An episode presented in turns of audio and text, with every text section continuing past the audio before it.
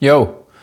Ähm, sitten viime näkemän äh, mä laitoin Joo, heti edellisen vlogin julkaisun jälkeen mä laitoin YouTube-videoista kaikista mainonnan pois päältä ja sitten tuli vähän kysymyksiä, että mikä ää, logiikka tai ajatus siinä oli. niin ajatus siinä oli se, että kun mä kävin läpi mun YouTube-mainostatistiikkaa, niin YouTube-mainonta oli tehnyt mulle vajaassa kolmessa vuodessa vajaa 4000 euroa, joka on yksittäissummana aika paljon rahaa, tai siis sille kuukauden palkka jne, mutta sitten kun se jakaa viikkotasolle, niin se on joitakin kymppejä. Ja tota, niin kuin tälle koko ajalle. Nyt viime aikoina se on ollut ehkä jotain 100, 120 tai jotain. Joka on ihan silleen rahaa, mutta se ei tuota toimeentuloa, se ei mm, juurikaan edesauta tai ole elimellinen keskusteluohjelman niin kuin ylläpitämiseen ja jatkuvuuteen, niin sitten mä tulin vaan siihen tulokseen, että se, että kun mä mietin sitä, että kuinka paljon mä itse en tykkää tai suorastaan vihaan YouTube-mainoksia tai mainoksia yleensäkin, niin sitten mä tajusin, että se, että jos se on mulle joitain kymppejä tai sataisen kuukaudessa, niin suurempi hyöty on se, että jos näitä videoita on kiva tai kivempi katsoa. Niin mä laitoin sitten kaikista videoista mainonnan pois päältä toistaiseksi ja sitten joskus, jos katsojamäärät kasvaisi jostain syystä niin paljon, että niillä sillä mainonnalla voisi saada jonkun perustulon, niin sitten mä voin laittaa ne takas päälle. Öm.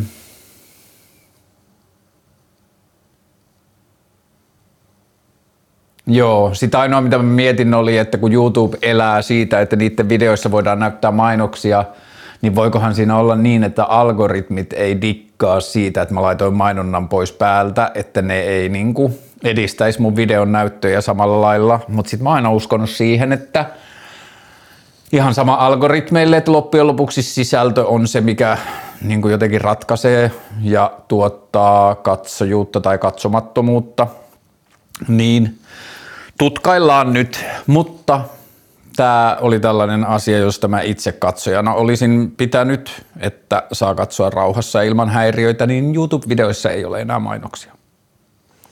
Öö, oliko muuta? Öö, mä avasin nyt, mä sain käynnistettyä vaalikampanjan Instagram-tilin, sen nimi on Kaarlen vaalit. Mä menin jossain vlogissa sanomaan ääneen, että mä haluan perustaa tilin, jonka nimi on Kaarle vaalit joku pölli sen tilin ja sitten se kiristi rahaa ja sitten mä keksin, että okei, Karlen vaalit, että siinä on samoja kirjaimia lisää kuin karnevaaleissa, että olkoon. Ja nyt se on pydessä.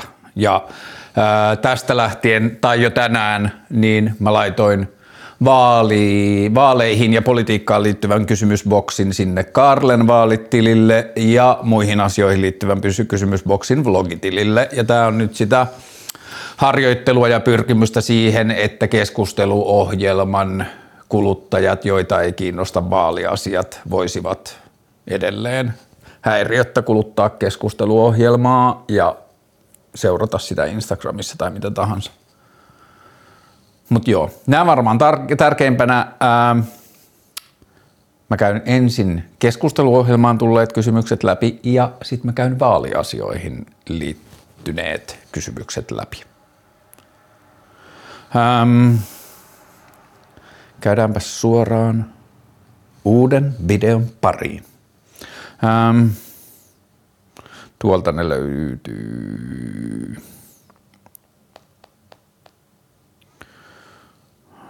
Onko tyttöystävä ja rakkauskumppani sama henkilö? Ää, on.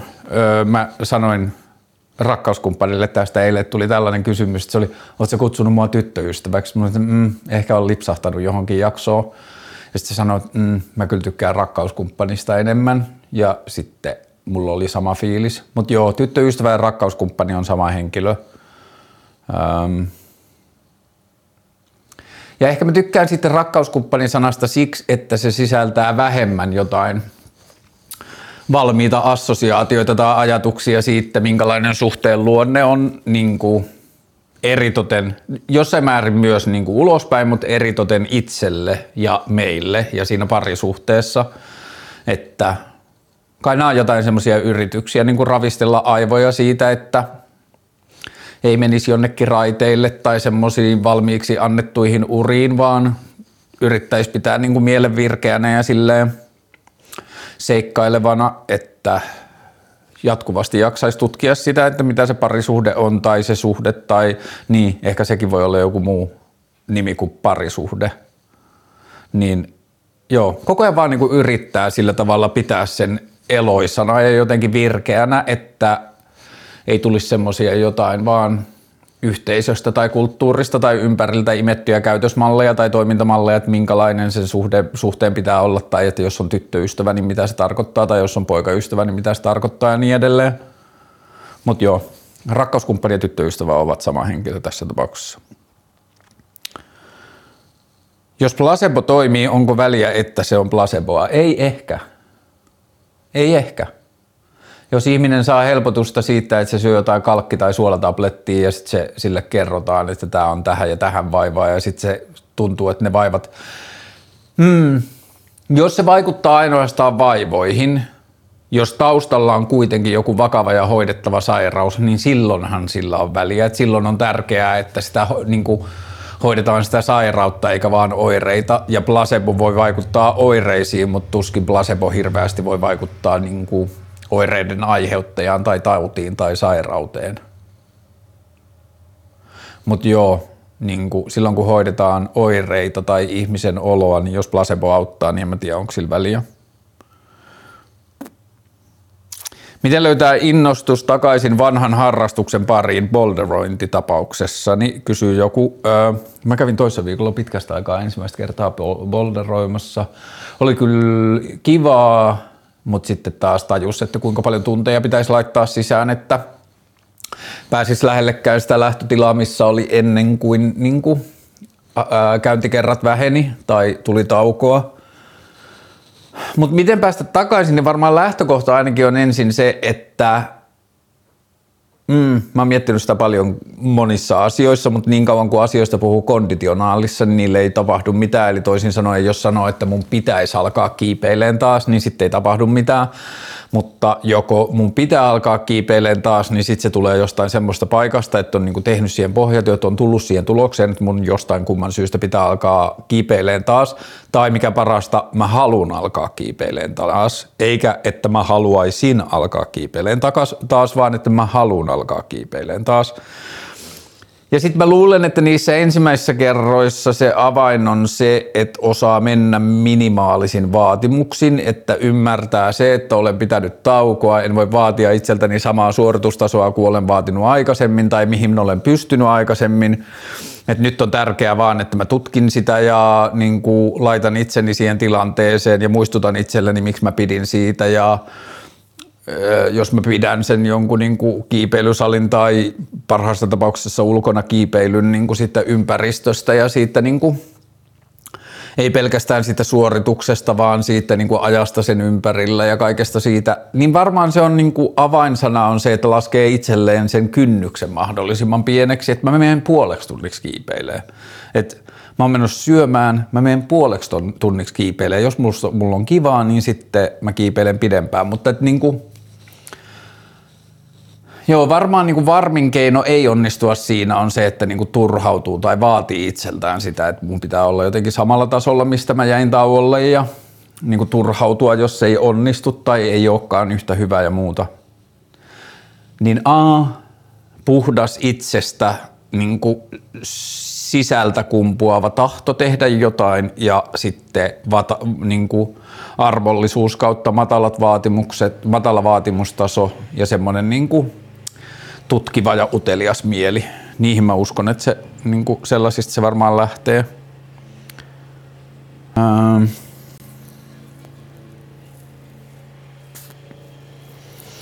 Efektiivinen altruismi. Tällaisten yhteydessä mä aina muistan, kuinka paljon fiksumpia mun kuulijat on kuin minä, että tulee niin paljon sellaisia asioita, joita mä joudun googlailemaan ymmärtääkseni, mistä on kysymys. Efektiivinen altruismi, se mitä mä otin siitä selvää, mitä mä sain siitä selvää, mitä mä toistaiseksi ymmärsin, oli jotenkin semmoinen niin kuin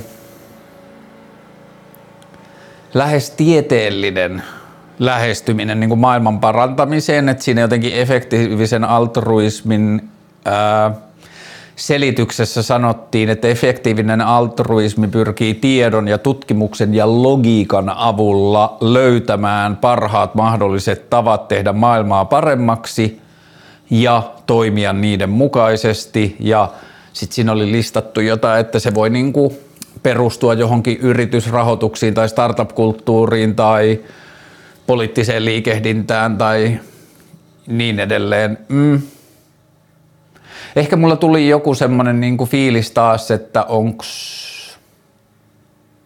Niin, en mä tiedä. Tämä on vähän hajanainen ajatus, mutta että mulla on välillä niinku ongelmaa sen kanssa, että musta tuntuu, että asioille keksitään niinku välillä tarpeettomastikin jotenkin niinku nimiä tai ilmiöittämistä tai jotenkin semmoista niinku, en tiedä onko brändi oikea sana, mutta että sitten mulla tulee monesti semmoinen niinku fiilis, että si, niinku, että se ajatus onkin perustaa ilmiö, ja nyt tämä ei liity enää efektiiviseen altruismiin, vaan tämä liittyy tämmöisiin kattokäsitteisiin tai uusiin sanoihin tai ilmiöittämiseen yleensä, että niin kuin joskus tulee semmoinen haja-ajatus, että tärkeämpää on luoda ilmiö kuin synnyttää sitä, mihin se ilmiö pyrkii. Esimerkiksi sanotaan vaikka Greta Thunberg pienellä, ei se henkilö, vaan se ilmiö tai sen kaltaiset ilmiöt, niin sitten tulee helposti, että siitä Greta Thunbergista tulee isompi asia kuin siitä ilmastonmuutoksen vastaisesta taistelusta. Ja se ei ole millään tavalla näiden Greta Thunbergeiden tai minkään muun tällaisen syy, vaan se on Voisi olla siinä niin kuin lähtökohdassakin, miten sitä lähdetään tekemään, mutta sitten media rakastaa ilmiöitä ja niin kuin ihmisten nostamista ja sitten se fokus menee helposti niin kuin väärään suuntaan. Niin sitten kun mä tutkin sitä efektiivistä altruismia, niin sitten mulla tuli semmoinen olo, mm, että omassa elämässäni pyrin työs niin kuin toimimaan tällä logiikalla, mutta mä en ole koskaan ajatellut, että se olisi efektiivistä altruismia tai mä en ole koskaan kaivannut, että olisipa tällä nimi tai olisipa tälle joku ilmiö, mutta että se syy, miksi mä haen eduskuntavaaleihin tai asiat, joita mä niin kuin haluan ajaa eduskuntavaaleissa tai mahdollisesti eduskunnassa tai osa tämän keskustelutoiminnan toimintalogiikasta tai asioista, joista mä puhun keskusteluohjelmassa tai ihmisistä, joita mä haastattelen keskusteluohjelmassa tai työ, mitä mä teen myös, niin niissä kaikissa on ehkä semmoinen ajatus, että mä oon niin kuin päätynyt tekemään jotain siksi, että – Mä oon tehnyt jotain ajatus kautta tutkimuslainausmerkeissä prosessia siitä, että mikä olisi mun mielestä paras tai tehokkain tapa viedä maailmaa johonkin sellaiseen suuntaan, johon mä haluaisin nähdä sen menevän. Niin sitten se toimintalogiikka varmaan osuu efektiiviseen altruismiin, mutta mä en näe ehkä siitä lisäarvoa, että mä kutsun sitä efektiiviseksi altruismiksi, koska se tuntuu vaan niin kuin ehkä hämmentävältä tai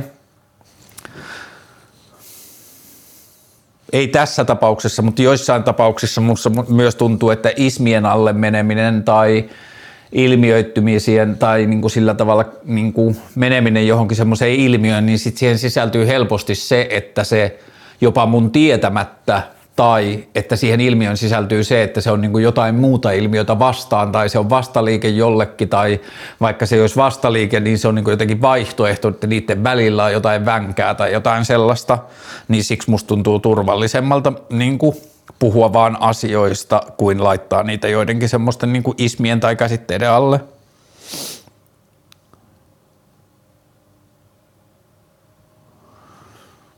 Hmm.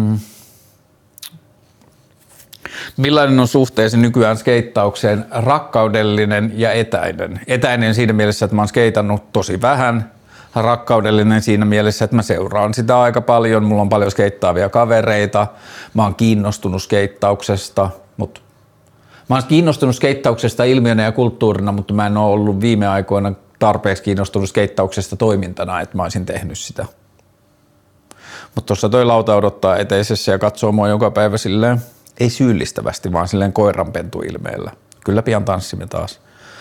Ähm, DM liittyy Kevon kanjoniin, käyn nopeasti muistuttamassa itselleni, mistä olikaan kysymys tuolla. Niin, että miten sinne Kevon kanjonille mentiin. Kevon kanjonille me mentiin sillä tavalla, että me otettiin siis vaan autojuna, joka siis hoidetaan VRn sivuilta ja sitten sieltä tulee ohjeet, että miten se auto, missä pitää olla ja milloin, kun se auto pakataan sinne junaan. Ja sitten me ajettiin Rovaniemelle junalla, herättiin aikaisin aamulla junasta siellä, syötiin Rovaniemellä aamupala ja sitten lähdettiin ajamaan Kevolle.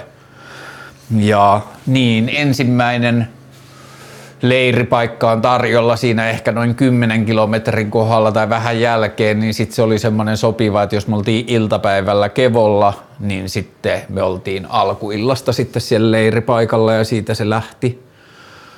Mutta Oliko siinä muuta huomioitavaa? Siitä on olemassa myös, mä en tehnyt sitä loppuun asti, mä selvittelin sitä, mutta sitten tuo automahdollisuus ratkesi, mutta siitä on olemassa myös sellaisia, että voi mennä junalla Rovaniemelle ja sitten sieltä pääsee bussilla paikkaan X, josta toisella bussilla, joka menee ohi siitä parkkipaikasta, mistä Kevon vaellus lähtee. Ja sitten on vielä kolmas vaihtoehto, niin ja sitten kun me tehtiin se semmoinen lenkki, eli kuivin kierros, joka tulee takaisin siihen, mistä lähdetään, mutta sitten on toinen vaihtoehto, vaeltaa Kevon kanjoni päästä päähän, niin siihen vaihtoehtoon on tarjolla sellainen, että jos ajaa auton sinne, niin sitten on paikallisia taksiyrittäjiä tai joitain, jolle voi maksaa siitä, että ne ajaa sen sun auton sinne odottamaan sinne sen vaelluksen toiseen päähän. Joo nämä on niin kuin ne päätavat, että junalla Rovaniemelle ja siitä niin kuin autojunalla Rovaniemelle ja siitä autolla tai sitten junalla Rovaniemelle ja siitä julkisilla, mutta siinä piti muistaakseni olla kaksi eri bussia, että pääsee sinne ja sitten on tämä kolmas vaihtoehto, jos haluaa mennä vaan sen Kevon reitin eikä sitä kuivin reittiä, niin sitten tarvii sen auton siirron sinne, mutta näihin kaikkiin löytyy netistä hyvät neuvot.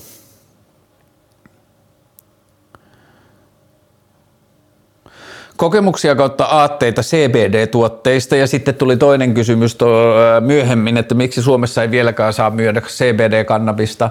Niin tämä kysymys kokemuksia ja aatteita CBD-tuotteista tuli eilen illalla minuutin sisällä siitä, kun mä olin tumpannut elämäni ensimmäisen Suomesta ostamani CBD-kannabis tai CBD-kannabiksesta käärityn sätkän.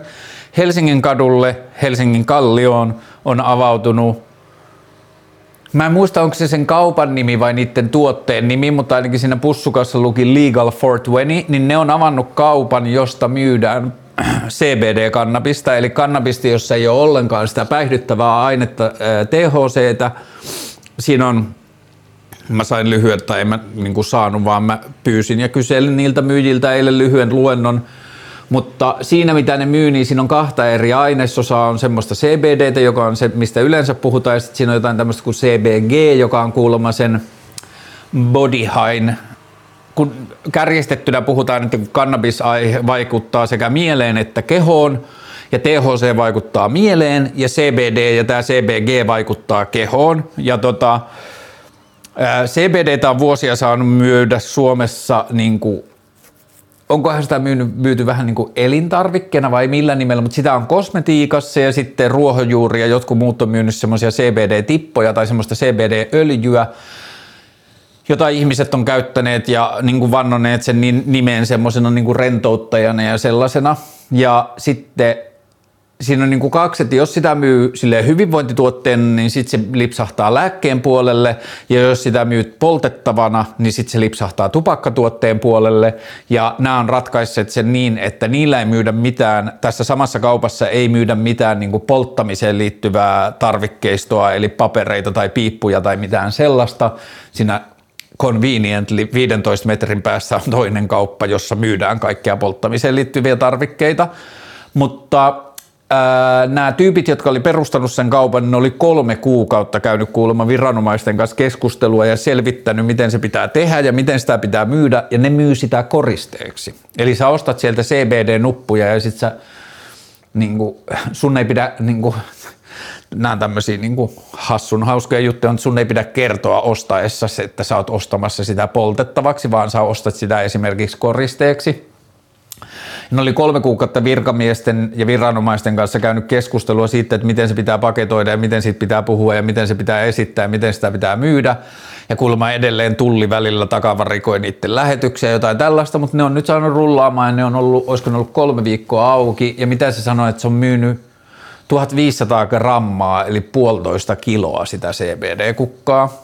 Ja se maksoi joku 13 tai 15 euroa gramma Ja sitten mä käärin sitä vadelman lehtiin, niin sitten tuli varmaan joku sellainen terveystuote. Ja sen vaikutuksista musta tuntui, että mä tunsin semmoista niinku rentoutumista kehossa ja muuta. Ja sitten mun kaveri, kenen kanssa mä poltin, niin se sanoi, että joo, on mulla rento olo, mutta on hankala sanoa, että liittyykö tämä siihen, että mä oon jo tosi väsynyt, kun me poltettiin vaikka joskus puoli kymmenen maissa – ja vähän sama fiilis mullakin, että on hankala niin pinpointata, että oliko tämä vaikutus selkeästi tästä. Ja ehkä sitä pitää vaan tutkia lisää ja polttaa päivässä aikaan tai kokeilla erilaisilla tavoilla niin kuin, ja tutkia sitä vaikutusta. Mutta joo, eilen ainakin tuli miellyttävää semmoinen rento olo, ei ollenkaan päihtynyt olo millään tavalla.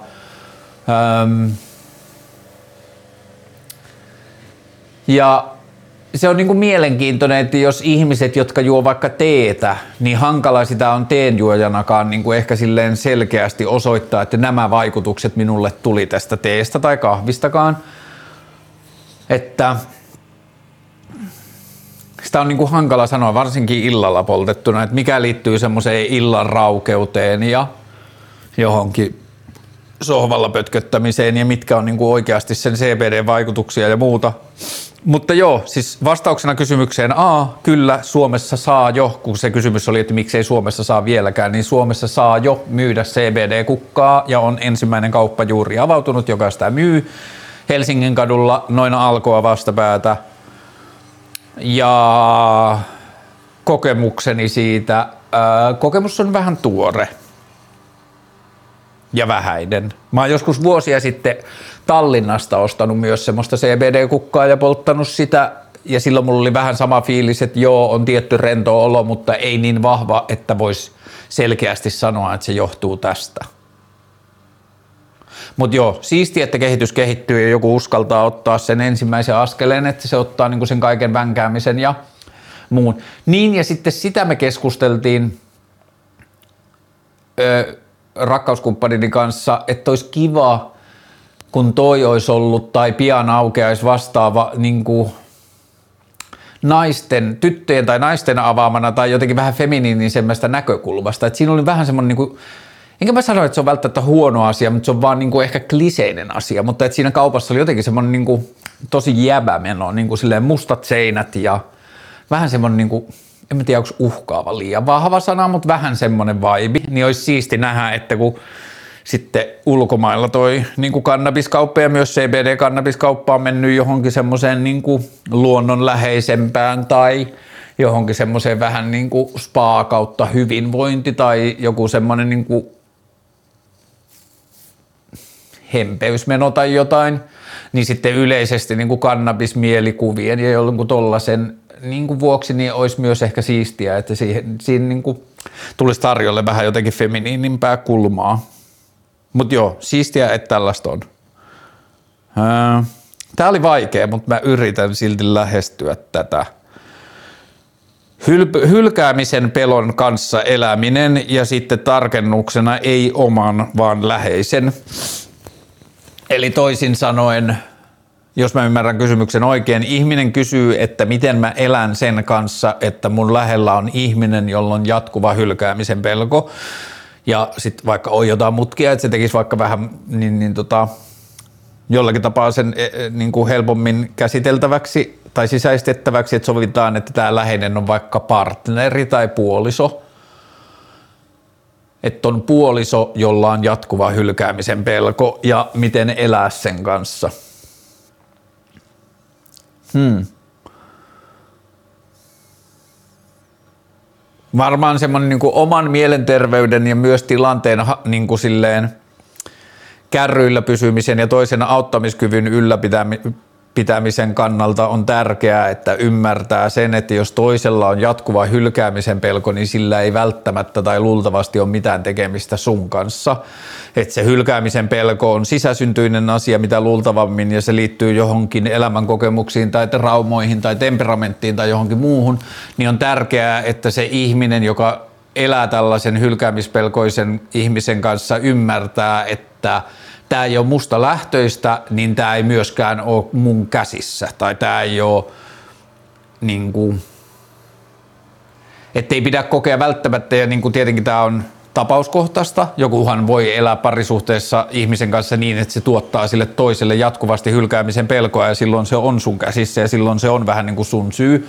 Mutta että jos toinen on hylkäämispelkoinen ihminen, niin sitten siitä ei ole mitään hyötyä, että kokee jatkuvaa syyllisyyttä ja kaataa sitä koko ajan omaan niskaan, vaan pitää ymmärtää, että niin kauan kuin sillä toisella on se hylkäämispelkoinen lähtökohta – niin luultavasti toiminnasta riippu, riippumatta, niin se aina välillä aktivoituu ja aina välillä nousee pintaan ja siitä tulee jotain niin kuin, joko konfliktia tai seuraamista tai hoidettavaa tai jotain muuta. Niin tämä on vähän niin kuin tämä lentokoneen asia, että laita happimaski ensin ennen omalle kasvoillesi ennen kuin autat muita, niin on se ter, niin kuin tärkeää löytää semmoinen oma selkeä lähestyminen siihen – mutta sen hylkäämispelon kanssa, niin mis, mitenköhän siinä voi auttaa? Siinä voi varmaan niin kuin kaikin mahdollisin tavoin tuottaa sille toiselle sen tunteen, että sitä kuunnellaan, sillä on lupa ja tilaa puhua siitä asiasta, sitä ei syyllistetä siitä tunteesta, että se tuntee siitä, vaikka se voi välillä tuntua itselle epäreilulta, että mä en millään tavalla aiheuta sitä tai mä en ole hylkäämässä tai mä en anna sulle hylkäämisen signaaleja ja silti sä jatkuvasti pelkäät ja epäilet, niin se voi olla rankkaa ja perseestä, mutta silti parasta mitä voi tehdä on antaa sille toiselle niin kuin lupa ja tila ja ymmärrys siihen asiaan ja niin kuin jaksaa kuunnella, jaksaa kysellä, jaksaa kysyä asioita, että voinko mä auttaa jotenkin, voinko mä te, niin kuin helpottaa jotenkin se sun oloa, niissä rajoissa kuitenkin, että jos toinen pyytää, että no mä toivon, että sä et kävisi ulkona kavereitten kanssa tai mä toivoisin, että sä et nyt lähtisi sinne viikonloppuna ystäviesi kanssa matkalle tai mitä ikinä semmoisia niin sun elämään liittyviä vaatimuksia, että sun pitäisi muokata se sun oma elämä sen toisen ihmisen pelkojen mukaiseksi, niin se ei ole reilua. Ja se ei ole fresh – että sitten se pitää, pitää lähteä sitä kautta, että ää, mä oon lähössä ystävieni kanssa matkalle, mitä me voidaan tehdä sen eteen, että sua ei pelottaisi niin paljon tai sä et pelkäisi, että mä en tuu sieltä koskaan takaisin tai muuta. Ja siihenkään vastaus ei voi olla, että no mä soitan sulle puolen tunnin välein ja sun pitää aina vastata. Mm-mm, ei. Ja jos molemmille parisuhteissa on ok sellainen tilanne, niin mikä oon sitä tuomitsemaan. Ihmisillä on oikeus elää just sellaista parisuudetta kuin ne haluaa, mutta mä en vaan jotenkin itse pidä sitä pitkässä juoksussa kestävänä, että luottamus tai turva perustuu johonkin semmoiseen jatkuvaan tavoitettavissa olemiseen ja jatkuvaan yhte, yhteydenpitoon ja jatkuvan niin kuin, tilanteen selittämiseen ja muuta. Mä en usko, että se on niin kuin, kellekään pitkässä juoksussa kivaa, ei pelkääjälle eikä sen pelon poistajalle tai pelon poistamiseen yrit pyrkivälle. Ja ei, en mä usko, että se kuitenkaan edes poistaa sitä pelkoa, että sitten sit tulee vaan sellainen neuroosi, mutta joo, varmaan sen niin kuin, hylkäämisen pelon kanssa elävän auttamiseksi parasta on se, että se tietää, että se saa puhua siitä asiasta ja sitä kuunnellaan ja sitten kannustaa sitä ja auttaa sitä niin kuin löytämään niitä pohjasyitä ja tarpeita, mistä se hylkäämisen pelko tulee. Että jos pelko on se, että hylätään, niin mikä on tarve? Tai mikä tarve, minkä tarpeen täyttymistä, niin kuin minkä tarpeen, onpas hankala lauserakenne, minkä tarpeen täyttymisen päättymistä pelkää siinä hylkämisen pelossa, että mitä pelkää tapahtuvan, jos se hylkäys tapahtuisi. Miksi pelkää sitä hylkäystä niin paljon? Eikö öö, usko pärjäävänsä yksin tai selviävänsä yksin? Eikö usko pärjäävänsä tai selviävänsä ilman juuri sitä toista ihmistä, kenen kanssa on nyt, tai mihin se liittyy, minkä henkinen se hylkäämisen pelko on, minkälaisia kokemuksia on ollut aikaisemmin hylkäämisestä, miten voi saada irrotettua itsensä siitä, että tämä tilanne ei ole sama kuin missä se hylkääminen on tapahtunut, tai että tämä pelkäävä ihminen ei ole ihmisenä tai elämäntilanteessa enää samalla, samanlaisessa paikassa kuin se on ollut silloin, kun se on viimeksi tullut hylätyksi – ja kaikki tämä. Mutta joo, kyllä se varmaan niin se läheisen ihmisen paras, mitä se voi auttaa, on tehdä sille toiseksi selväksi, että siitä välitetään, sen tunteista ja pelosta välitetään ja sille annetaan niin tilaa ja kuuntelua ja pohjaa tulla kuulluksi ja niin sitä kutsutaan tietyllä tavalla avaamaan sitä tilannetta, että se ei kärsi sitä yksin. Mutta joo, vaikeita vaikeita ajatuksia. En tiedä, mutta sulla oli hieno pipo tänään, bongattu kadulla. Hmm. En mäkään tiedä. Ei vaan, joo. Mä oon ollut eilen kaupungissa ja sitten syksy on tullut jo sen verran, että mä oon jo pyöräillyt päässä. Hyvä bongaus.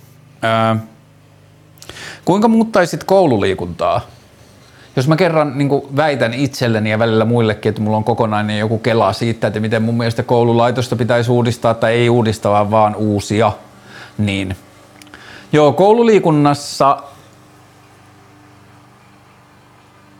Mä ajattelen, että koulujen oppiaineiden uusimisen pohjalla olisi hyvä laittaa niin kuin se pohja-ajatus siihen, että mikä on tämän oppiaineen primääritarkoitus ja tavoite. Ja mä ajattelen, että koululiikunnan primääritarkoitus ja tavoite on auttaa jokaista oppilasta löytämään hänelle itselleen sopiva ja inspiroiva suhde liikuntaan ja kehollisuuteen. Ehkä ensinnä kehollisuuteen ja sitten liikuntaan ja liikkumiseen. Ja jos ajatellaan sitä kautta, niin se semmoinen koululiikunta, mihin me ehkä kaikki ollaan suunnilleen totuttu, jossa pelataan jotain pallopelejä ja lajeja, joissa ne, jotka on kiinnostunut niistä, loistaa ja ne, jotka ei ole kiinnostuneita, ahdistuu.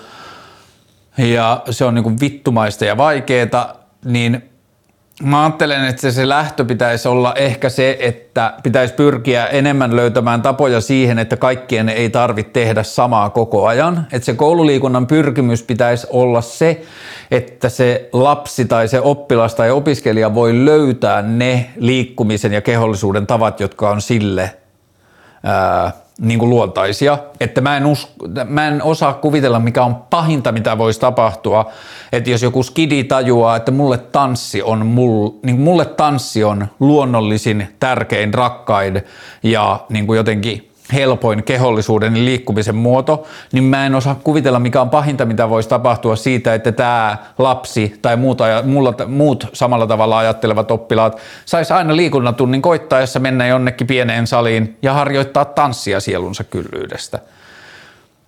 Ja kun mä ajattelen, että se tärkein ihmiselle on, että sille syntyy joku elämänmittainen fiilis siitä, että miten mun keho toimii, mitä mä tykkään tehdä mun keholla, miltä tuntuu hengästyä, miltä tuntuu hikoontua – tai hikeentyä, millaisilla tavoilla mä tykkään hengästyä, millaisilla tavoilla mä tykkään hikeentyä, minkälaisia asioita mä tykkään tehdä, jossa mä joudun levittämään raajojani laajoihin ääriasentoihin ja tekemään kehollani asioita, joita mä en perusarjessa joudu tekemään.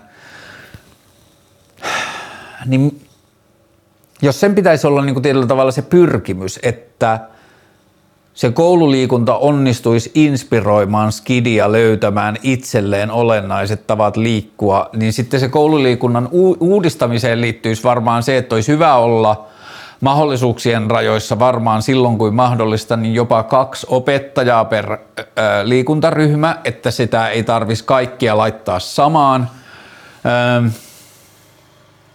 minimimäärä pakottamista mun mielestä – että jos kidi vihaa luistelua, niin sitten sen ei mun mielestä sitten ei ole mitään hyötyä kellekään, että se pakotetaan luisteleen. Tai niin kuin vaikka just esimerkki hiihtäminen, kuinka paljon Suomessa on aikuisia ihmisiä, jotka ei tykkää hiihtää siksi, koska se oli niin perseestä koulussa, kun siihen pakotettiin. Tai joku muu liikunta, liikuntamuoto, että koululiikunta pilasi oman suhteen johonkin liikuntaan, koska sitä piti tehdä pakolla.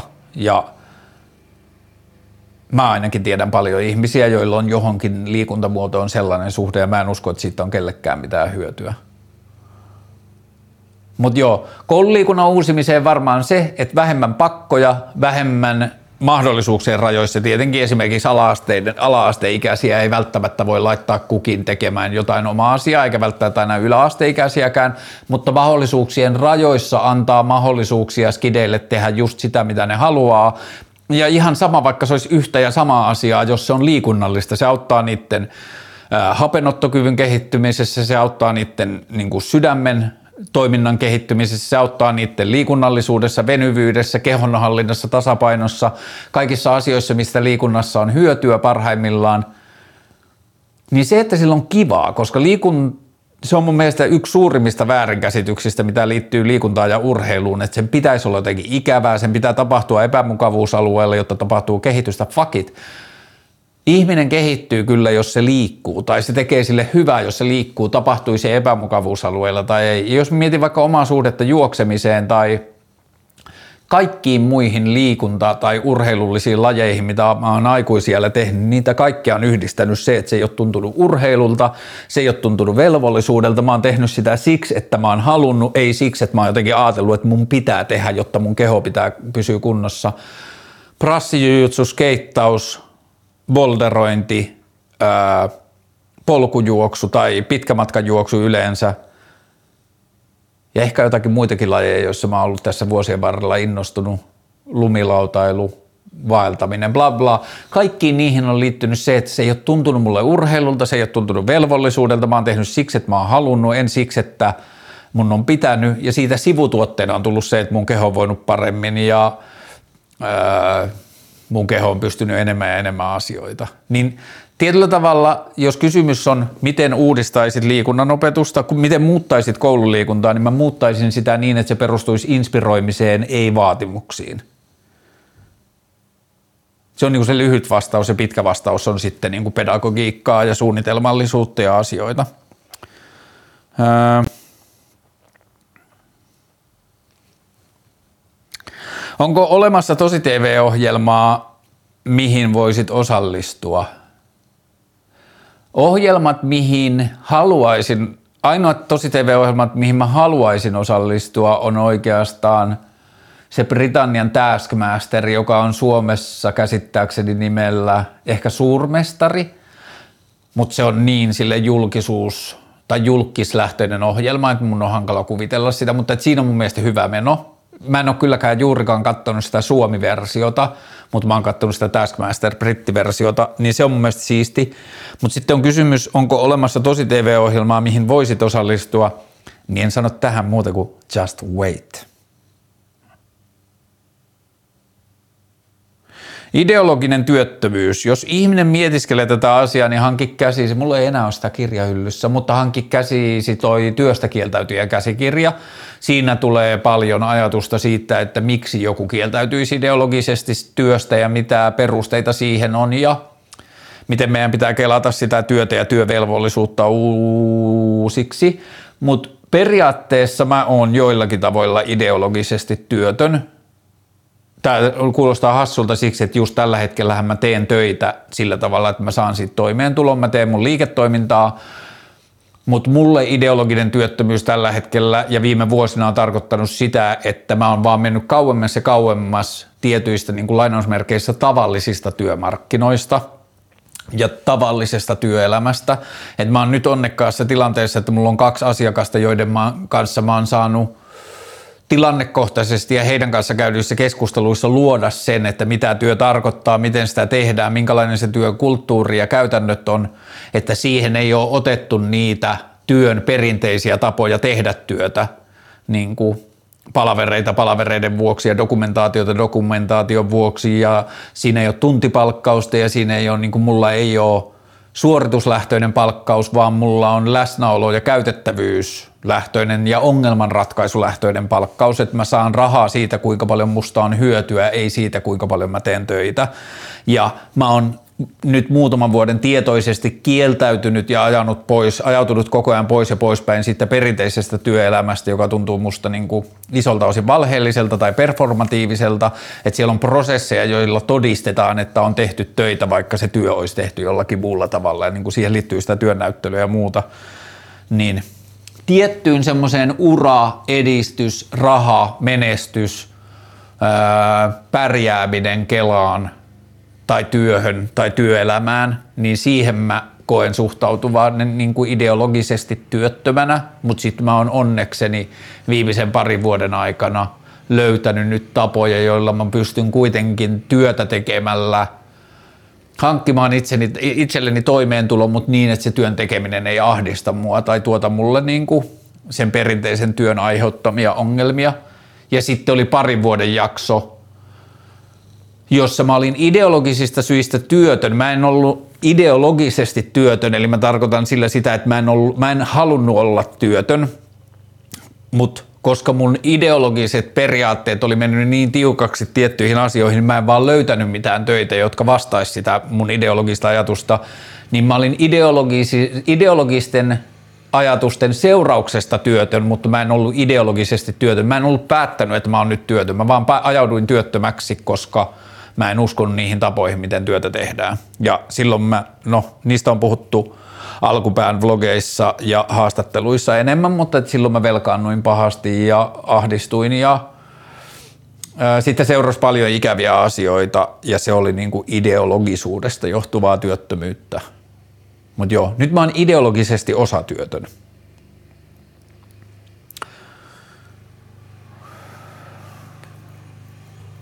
Mitä tehdä, jos on ihastunut ihmiseen, mutta pelkää pilavansa ihmissuhteen, niin sitten siinä varmaan se kysymys on se, että kumpi on sulle tärkeämpi tai kumpi on sulle voimakkaampi, se ystävyyssuhde vai se ihastumisen tunne – jos se ihastumisen tunne on voimakkaampi kuin se ystävyyden, niin kuin se, että se ihastumisen tunne niin kuin valtaa sun tietyllä tavalla mielen, niin sitten mä kyllä koen, että se kannattaa sanoa ääneen ja se kannattaa se niin kuin kortti kattoa. Ja en mä tiedä, ehkä mä oon idealisti tässä asiassa, mutta musta vaan jotenkin tuntuu, että löytyy joku keskustelutapa esittää ja käydä se asia läpi ilman, että ystävyyssuhteen tarvii kärsiä siitä. Kunhan sille toiselle ei tule ahdistava ja vaatimusten kohteena oleva olo siitä. Ja sitten on varmaan kyllä, niin kuin ihmisellä on jotain työkaluja yrittää lukea ja selvittää sitä, että onko sillä toisella mitään ihastukseen viittaavaa ja jos tulla, voi niin kuin tulla varmaksi siitä, että sillä toisella ei ole mitään ihastukseen viittaavaa tai saa varmistuksen siitä, niin sitten on niin kuin ehkä terveintä alkaa kuorimaan sitä jotenkin sitä omaa ihastustaan tai ruveta pyrkiä ohjaamaan sitä muihin suuntiin tai jotain muuta, mutta se voi olla tosi kivuliasta ja vaikeaa. Mutta mun mielestä on kyllä ehkä silti aika harvoja tilanteita, joissa ihastus kannattaa jättää kokonaan kertomatta. Ihastuminen ja rakastuminen on kuitenkin niin ihana asia, että on kuitenkin ehkä tärkeää jollakin tavalla jakaa sitä tai hy, niin kuin lempeää. Jotenkin näin. Ja ai niin, viime jaksossa joku kysyi jostain kärsivällisyysasiasta – ja sitten mä unohdin sanoa sen, jonka mä olin edellisviikolla keksinyt, että kärsivällisyys hän tarkoittaa sitä, että ihminen on kykeneväinen kärsimään. Ja kärsimättömyys tarkoittaa sitä, että ihminen ei pidä tai ei ole kykeneväinen olemaan kärsimisen tilassa. Ja se oli mun mielestä, Suomessa on paljon sellaisia hienoja sanoja, kun niihin löytää niin kuin sen sanan jaon, että mistä se sana syntyy, niin sitten siihen löytää niin kuin uuden kulman. Esimerkiksi urheilla tarkoittaa sitä, että ollaan urheita. Ja keskustella tarkoittaa sitä, että etsitään yhdessä yhteistä keskikohtaa tai niin kuin keskustaa. Keskustellaan, vähän niin kuin tanssahdellaan sen keskipisteen tai keskustan ympärillä. Ja sitten on harrastaa, joka tarkoittaa sitä, että sä teet jostain asiasta harrasta. Eli sä teet siitä kaunista ja arvokasta suhtautumalla siihen niin kuin hartaalla mielellä. Niin silloin sä harrastat jotain. Ja mitä muita on? Mutta joo, se kärsiminen tai kärsivällisyys, että se on kärsimisen niin kuin johdannainen, niin se oli musta kiinnostava. Mutta joo, niitä on upeita sanoja suomen kielessä. Onko sinulla laaja ystäväpiiri? No asiat, mitä mä voin helposti sanoa on se, että mulla on ollut tosi laaja tuttava piiri. Se on ainakin varmaa. Mulla on tosi tosi laaja tuttava piiri. Mulla on ollut onnekas elämä ja sellainen temperamentti, että mä oon elämäni aikana päätynyt tutustumaan ihan hirveästi ihmisiin. Ja kun mä liikun kaupungilla tai mä istun jossain kahvilan terassilla tai jotain, niin tosi tosi usein niin kuin kaupunkitilassa mun ohi menee tuttuja tai ihmisiä, joiden kanssa meillä on tuttavuussuhde. Mutta onko mun laaja ystäväpiiri, jos ystäväpiiriä ajatellaan sillä tavalla, että kenen kanssa on jatkuvassa yhteydenpidossa ja kenen kanssa näkee usein, niin ei ole hirveän laaja ystäväpiiri, sitten se on niinku aika pieni. Mutta sitten jos ajatellaan kaveripiiriä, eli tai mm, mä mieluummin kyllä kutsuisin sitä ystäväksi, mutta jotkut ehkä ei, mutta että jos puhutaan ihmisistä, joiden kanssa mulla on sydämellinen ja syvä suhde, että vaikka nähtäis harvoin, niin välitetään toisille niin kuin tie, niin kuin kerrotaan tai annetaan toistemme ymmärtää, että me pidetään toisistamme ja ollaan valmiita keskustelussa ja kohtaamisessa mennä henkilökohtaisiinkin asioihin ja kohtaamaan syvällä ja niin kuin silleen todellisilla tasoilla, niin siinä mielessä mä kyllä sanoisin, että mulla on laaja ystäväpiiri, että mulla on paljon ihmisiä, joiden kanssa kohta- kohdatessa – niin kuin siinä on semmoista niin kuin syvää ystävyyttä ja välittämistä. Niin semmoisia ihmisiä mulla on paljon, mutta sitten taas viime vuodet, ei pelkästään korona, vaan myös ennen sitä ja sitten joku semmoinen tietty aikuistumistemperamentti, kehitys on tehnyt musta ehkä vähän antisosiaalisempaa tai epäsosiaalisempaa. Viime viikonloppu oli ihan poikkeuksellinen. Mulla oli perjantaina ulkomaille muuttanut ystäväni, oli tullut Suomeen ja sitten niillä oli klubiilta, niin mä menin baariin. Mä olin yli kahteen asti, joka on mun sisäiselle, niin sisäiselle isoisäpersonalle niin ihan järkytys. Ja sitten perjantaina oli mun ystävän synttärit ja niiden jatkot, niin mä olin taas baarissa yli kahteen. Taikuri oli itsekin ihmeissään. Kahtena iltana ulkona yli kahteen. On täysin todella harvinaista. Mutta joo, niitä molempia iltoja yhdisti se, että mä sain nähdä paljon itselleni tärkeitä ja rakkaita ihmisiä, joita mä luen ystäväkseni, vaikka mä en olisi niiden kanssa jatkuvassa kommunikaatiossa. Mutta lyhyt vastaus kysymykseen, onko sulla laaja ystäväpiiri, niin – tässä tapauksessa mä otan oikeudekseni määrittää itse sanan ystävä, niin silloin mä voin sanoa, että on mulla laaja ystäväpiiri. Elätkö viikonloppuja varten? Mm, en kyllä ehkä tunnista. Mulla on työ semmonen, että se on siedettävää ja niin kuin mä pidän mun työstä, että mua ei vituta niin kuin arkeen liittyvät työasiat. Ähm, mun rakkauskumppanini kanssa tällä hetkellä meidän elämäntilanne on sellainen, että me nähdään enemmän viikoilla kuin viikonloppuina. Mulle niin kuin baarielämä kautta bailaaminen ei ole hirveän tärkeä osa elämää tällä hetkellä, niin siihenkään ei oikein viikonloput liity. Toisaalta taas sitten viikonloput on pääasiassa ne ajat, jolloin mä näen, ei pelkästään, mutta pääasiassa ne on ne ajat, jolloin mä näen mun lapsia, niin siihen liittyy niin kuin sellaista viikonloppupainotteista. Mutta joo, en mä kyllä elä viikonloppuja varten, en. Kuinka tehdä ulkoilusta kivaa, kun säät viilenee? Tämä on osittain resurssi- tai rahakysymys, mutta ei täysin. Siihen löytyy myös kiertoreittejä, mutta yksinkertainen vastaushan tähän on varusteet. Mä oon oppinut kyllä viime vuosina sen, että kun on ollut nytten –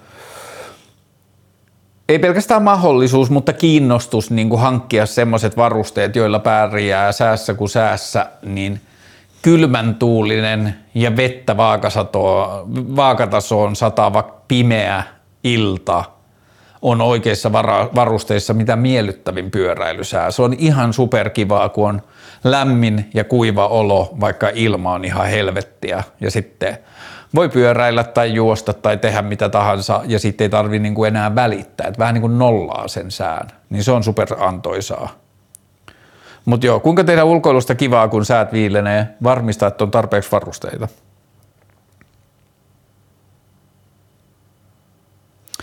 Voitko kertoa sun urapolusta lainausmerkeissä, miten oot päätynyt siihen, missä oot nyt? Öö,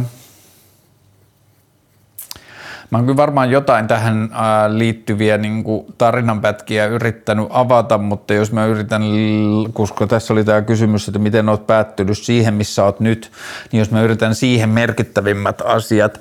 Ää, teini-ikäisenä 14- tai 15-vuotiaana meidän kotiin tuli internet. Mä olin silloin, vuosi oli 95 tai 96, että se oli niin kuin kylän ensimmäinen internet tai melkein niin kaupungissakin ensimmäisiä internettejä, että iska oli vaan jotenkin kiinnostunut asiasta. Niin ensin mä kiinnostuin internetistä, sitten mä kiinnostuin graafisesta suunnittelusta, sitten mä tein monta vuotta ensin internetin graafista suunnittelua, ne oli niin kuin proto-internet-sivuja, ne oli niin kuin internetsivuja, joiden tarkoitus oli ainoastaan toimia alustana graafiselle suunnittelulle. Et niissä ei juurikaan ollut sisältöä, mutta ne oli niinku estetiikkaa ja graafisen suunnittelun. Niinku keksittiin sanoja, joihin, jotta voidaan päästä käyttämään typografiaa ja niin kuin bla bla bla. Se oli niin kuin puhtaasti esteettisistä lähtökohdista tehtyä internet-sisältöä. Sitä mä tein useamman vuoden. josta mä päädyin tekemään työkseni jonkun verran internetsivuja. 99 varmaan tai 2000, mä ollut 17 tai 18-vuotias, mä päädyin lukion kakkosen jälkeen Satama Interactive-nimiseen IT-firmaan Helsinkiin töihin. Ja mä tein silloin Nokiaa ja Nokian lumilaut- Nokia sponsoroi silloin isolla rahalla kansainvälistä lumilautailua, ja ei sitä oikeaa lumilautaliiton lumilautakiertuetta, vaan sitä wäkkiä suksi tai niin kuin kansainvälisen hiihtoliiton niin kuin pyörittämää lumilautakiertuetta, myöhemmin sitten FIS, eli kansainvälinen hiihtoliitto söi lumilautaliiton sisäänsä ja lumilautaliitto lakkas, ole, kansainvälinen lumilautaliitto lakkas olemasta ja sen jälkeen kaikki kansainväliset lumilautakilpailut on ollut hiihtoliiton järjestämiä ja edelleen fuck FIS. Mutta tota, joo, mä tein siellä satamalla pari vuotta töitä, jossa mä tein pääasiassa Nokiaa ja muita niin kuin aika isoja asiakkaita, internetsivuja.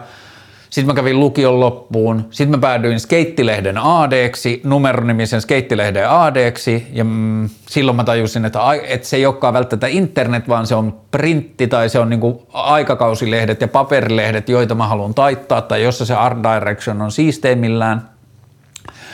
Sitten mä taitoin lehtiä, sitten mä pääsin taideteolliseen korkeakouluun, sitten mä opiskelin kaksi vuotta graafista suunnittelua ja sitten siinä sivussa valokuvausta ja taidehistoriaa ja äh, kuvataidetta ja tällaisia asioita.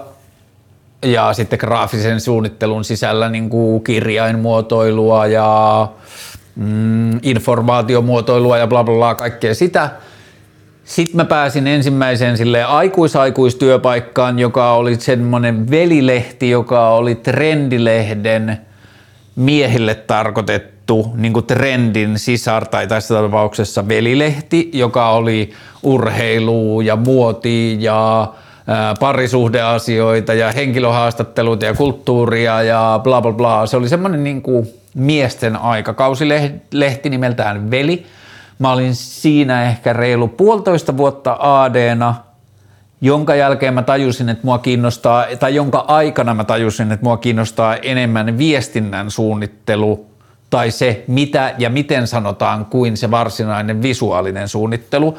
Ja se liittyy oikeastaan myös aika paljon siihen, että mulla oli vähän semmoinen niin kuin huono itsetunto tai semmoinen identiteetti siihen visuaaliseen suunnitteluun, koska mä oon niin sairaan huono piirtämään ja sitten mä näin ympärillä koko ajan ihmisiä, jotka pysty tekemään eh, niin, kuin, niin kauniita ja korkealle tasolle vietyä graafista suunnittelua.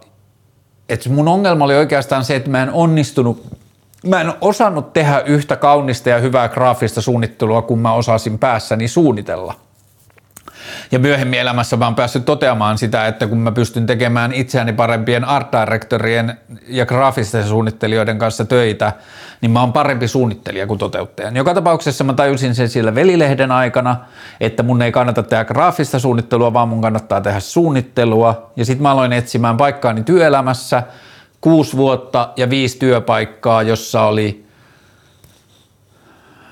tai itse asiassa siihen viiteen työpaikkaan ja kuuteen vuoteen kuuluu tämä velilehti, eli tämä Art Director aikakausilehdessä. Sitten seuraava oli viestinnän tai konseptisuunnittelija tapahtumamarkkinointi toimistossa. Sitten oli konseptisuunnittelijan duuni mobiiliteknologiafirmassa. Sitten oli strategistin tai plannerin, plannerin duuni ää, niin kuin digiajan mainostoimistossa ja sitten oli vielä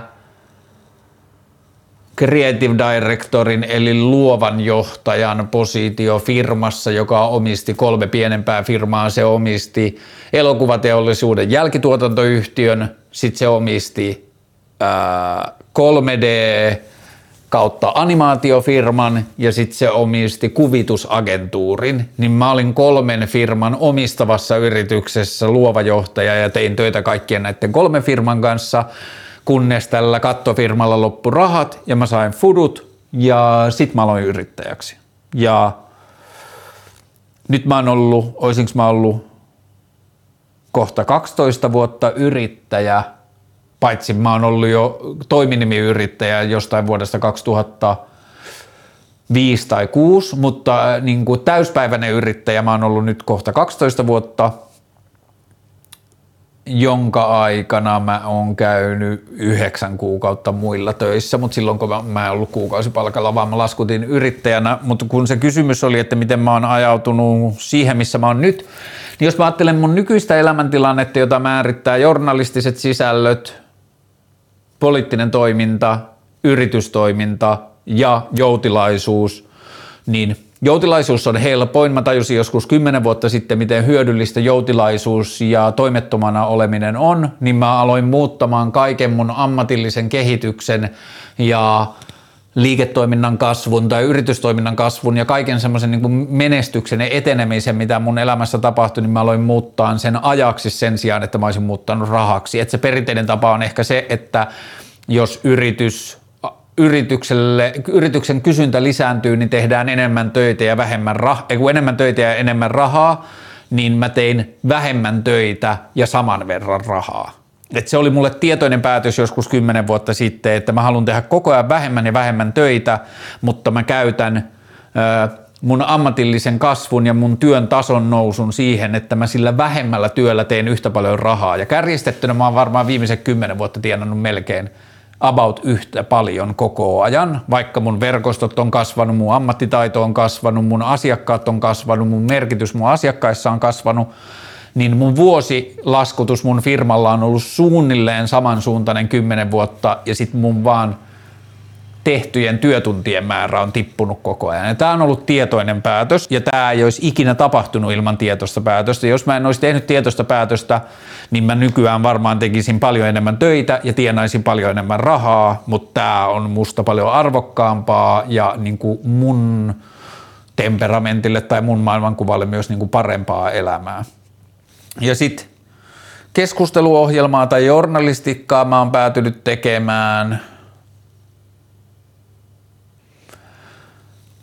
siksi, että mä oon halunnut tehdä sitä. Mulla ei koskaan, mä en ole koskaan saanut mitään koulutusta journalistiikkaan, mutta että ensin mä aloin tekemään podcasteja varmaan yhdeksän vuotta sitten, oiskohan. Se voisi jostain SoundCloudista tarkistaa, milloin mä oon tehnyt ensimmäiset podcastit.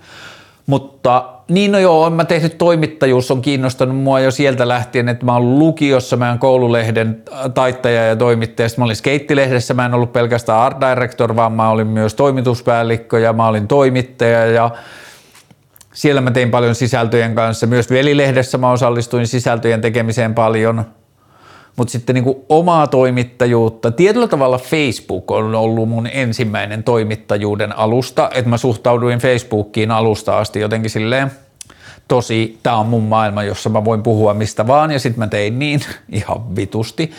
Niin kun mä laskin silloin, kun mä lähdin Facebookista joskus kolme vuotta sitten, niin mä laskin, että mun keskimääräinen päiväpostausten määrä oli kymmenen.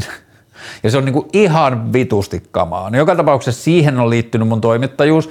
Sitten mä olen tekemään podcasteja, mä olen tekemään podcast-haastatteluja, sitten mä päädyin tekemään radioa, Mä pääsin, päädyin tekemään keskusteluohjelmaa Radio Helsinkiin ja sitten musiikkiohjelmaa Bassoradioon ja sitten mä päädyin tekemään televisioon keskusteluohjelmaa Kaarlen maailmaa TV2.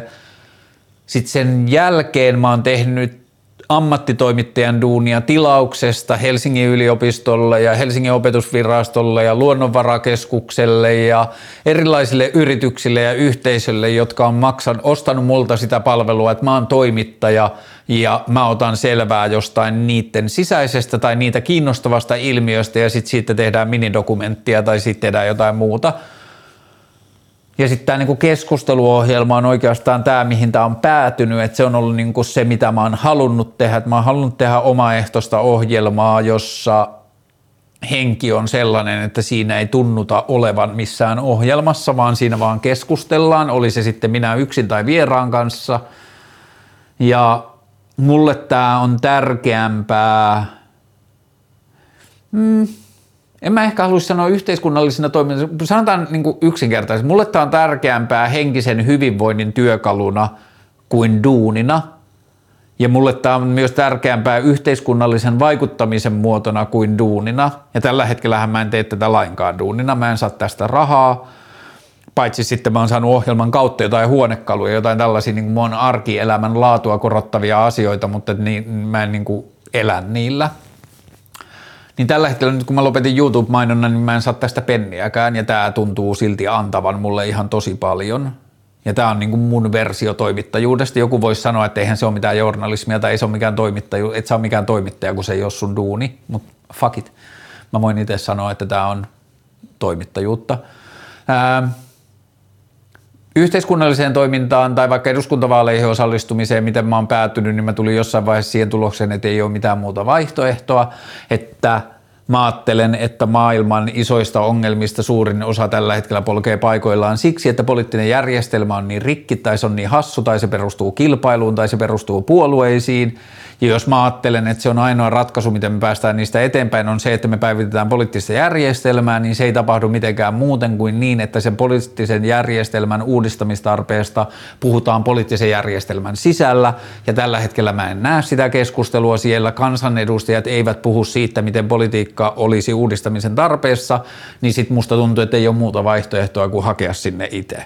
Niin tämä on se, miten mä oon päätynyt pyrkimykseen yhteiskunnalliseen vaikuttamiseen. Kyllä mä ajattelen, että se on myös yhteiskunnallista vaikuttamista osallistua eduskuntavaaleihin ja puhua politiikkaan liittyvistä asioista, vaikka ei koskaan pääsiskään eduskuntaan. Että kyllä mä ajattelen, että sekin on yhteiskunnallista vaikuttamista.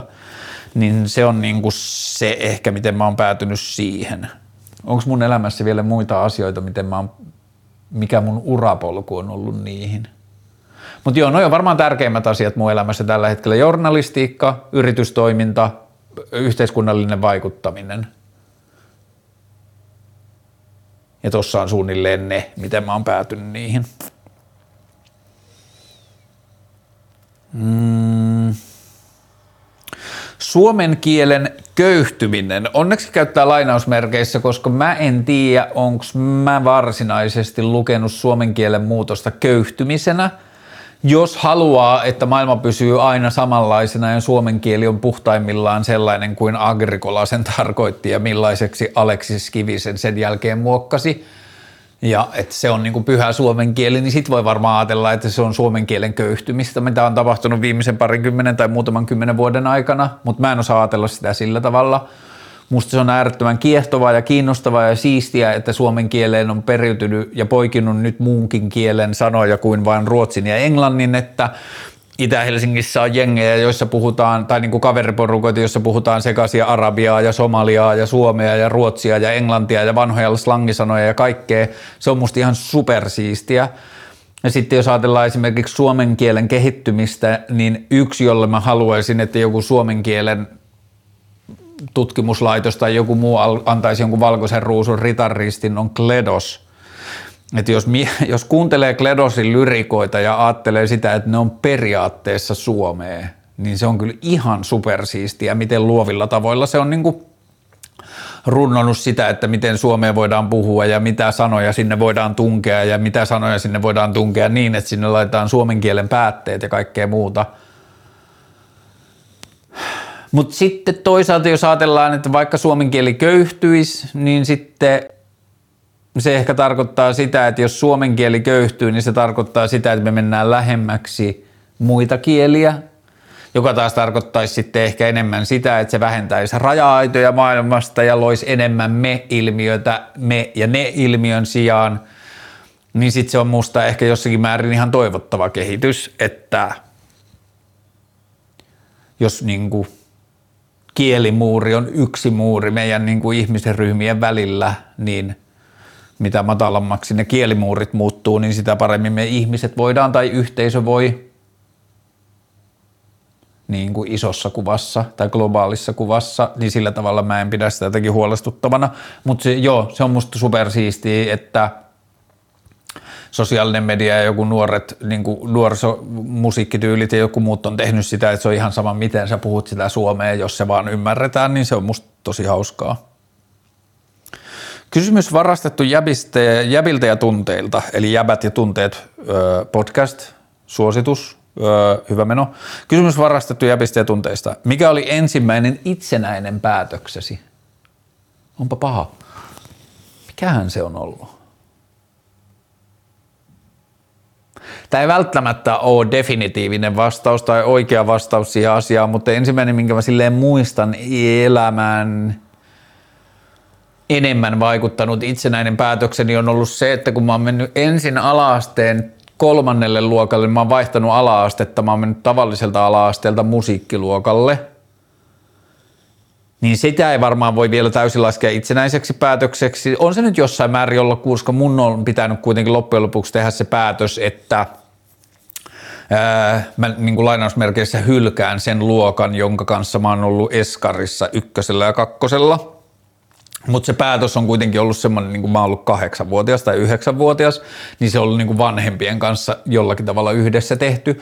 Mutta sitten taas musiikkiluokan kutosen jälkeen mä päätin jättää musiikkiluokan kesken ja palata mun niin kuin asuinalueen mukaan määräytyvälle yläasteelle, joka oli tavallinen yläaste, että mä en jäänyt sinne, mä en jatkanut enää musiikkiluokalle yläasteelle sinne, joka olisi ollut niin kuin kaupungissa vähän kauempana mun kotoa, niin se on ollut sitten semmoinen niin itsenäinen päätös, että kun se musiikkiluokka juttu, mä olin ajatellut, että se on niin kuin laulamista ja soittamista ja silleen jammaamista, mutta sitten kun se oli musiikin teoriaa, ja, tai se oli niin kuin tosi paljon musiikin teoriaa se musiikin opetus sillä tavalla, että sun piti oppia musiikin teoriaa ja sitä testattiin ja se oli semmoista niin kuin not interesting. Niin sitten mä en enää halunnut jatkaa musiikkiluokalle yläasteelle, mä palasin takaisin vähän niin kuin niihin tyyppeihin, joiden kanssa mä olin ollut sitten neljä vuotta aikaisemmin ykkösellä ja kakkosella ja Eskarissa. Niin se on varmaan ollut ensimmäinen semmoinen niin kuin itsenäinen päätös, joka on vaikuttanut mun elämään niin kuin silleen enempi.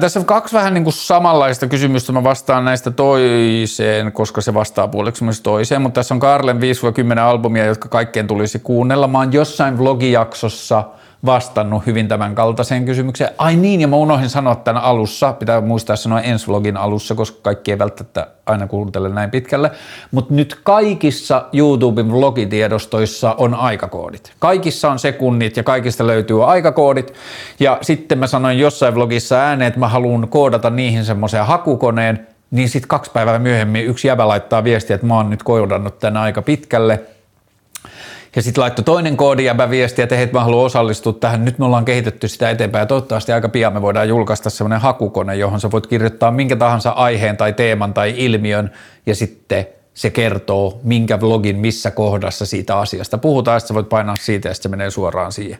Mutta joo, 5-10 albumia, jotka kaikkien pitäisi kuunnella, niin mä oon johonkin tällaiseen vastannut tyyli joku top 5 albumit tai jotain. Mutta kun nyt tämä toinen kysymys, kysymys oli omat lempivinyylisi at the moment, niin mä valitsin mun levyhyllystä nyt viisi levyä, joita mä oon kuunnellut aika paljon. Tämä on sillä tavalla mulle tärkeä levy. Tämä on siis Black Sabbathin Master of Reality. Tämä on mulle silleen tärkeä levy, että mä olin ehkä 14-vuotias, kun mä menin Tornion kirjastoon, jossa oli levyhyllyt ja levyjen kuunteluhuone. Ja kun mä tuun sieltä lestadiolaisesta kulttuurista, lestadiolaisesta perheestä, jossa rockmusiikki oli kielletty, varsinkin bändi, jonka nimi on vittu Black Sabbath, joka viittaa johonkin uskonnollisuuteen, ja se on musta uskonnollisuus tai jotain, niin sitten mä menin sinne Tornion kirjastoon ja sitten mä selasin tärisevin käsin sitä levyhyllyä. Mä muistan kuinka paljon mua kuumotti se, että sinne tulee joku lestadiolainen perheäiti tai joku muu mun tuttu ja näkee, että mä selaan rocklevyjä. Ja sitten tää oli yksi niistä levyistä, minkä mä otin sieltä levyhyllystä, että se jotenkin kutsui mun nimeä. Ja sitten mä menin sinne takahuoneeseen, semmoisen kuunteluhuoneeseen isoilla semmoisilla muhvikuulokkeilla kuunteleen.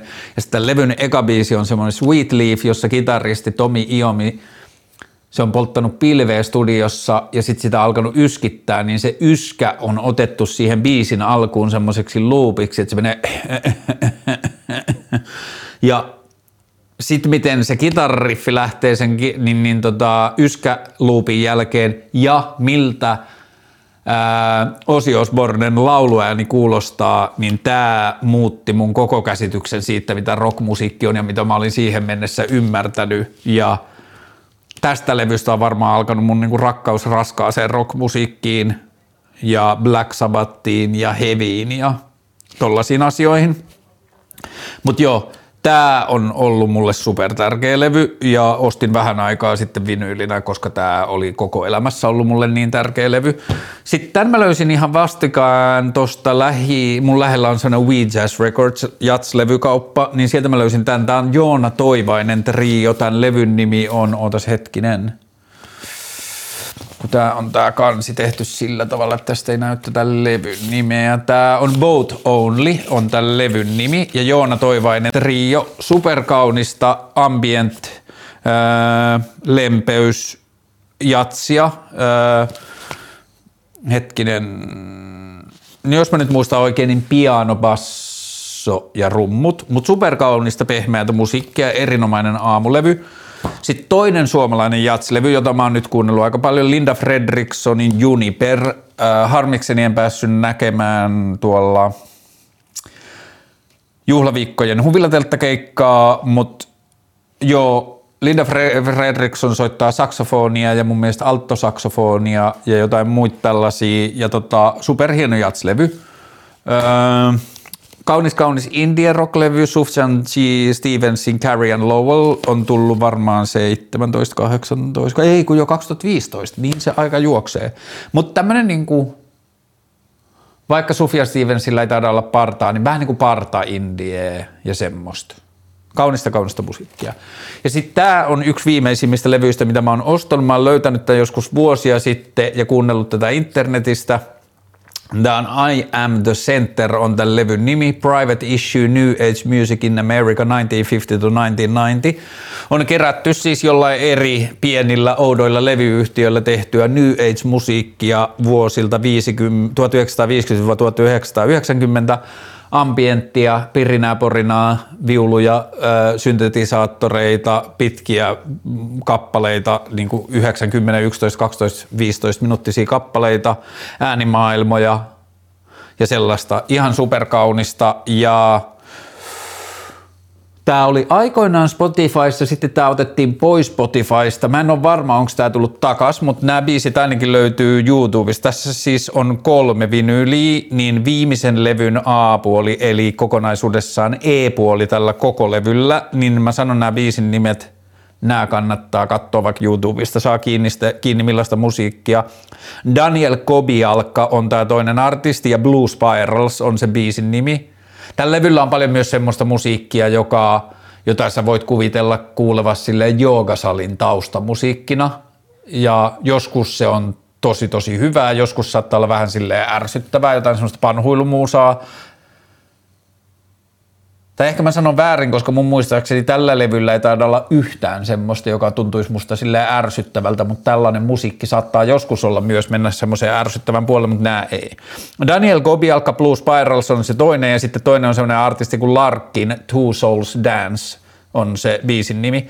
Ja noin kaksi biisiä peräkkäin on mun suosikkilevy laittaa aamulla soimaan. Tai suosikkilevyn suosikkipuoli. Suosikkivinylin puoli. Joo, nämä on nyt just mun lempivinyylit, jos olisit kysynyt huomenna, ne olisi ollut erit. Sitten on kysymys, jatkuuko keskusteluohjelma entisellään, vaikka tulisit valituksi kansanedustajaksi? tuskin entisellään, mutta mä toivoisin kyllä, että mahdollisimman entisellään. Kyllä se kansanedustajuus on varmaan niin työlästä, ja vaativaa duunia, että ihan entisellään sitä ei saa pidettyä, mutta kyllä mä silti haluan, että kansanedustajan aikana mulla tulee haastatteluja, jossa on joku mikäli kovis räppäri tai tulee vlogeja, jossa mä puhun jostain housun kakkaamisesta tai jotain, että niin kuin, kyllä mä toivon, tämä keskusteluohjelma on ollut pidempään kuin mun kansanedustajuus, niin jos mä pääsin kansanedustajaksi, niin kyllä keskusteluohjelma ansaitsee tulla jatketuksi hyvin samankaltaisesti tai se on mun tahto ja toive, se, että jos mä pääsen kansanedustajaksi, niin se sitten näyttää, että kuinka mahdollista se on, mutta niin mä haluan sen mennä. Ää, joo, vielä oli tullut muutama kysymys, mutta niihin mä en nyt vastaa.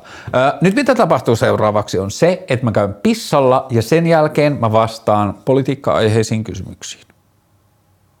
Ja niille, jotka poistuu tässä välissä, peace palata.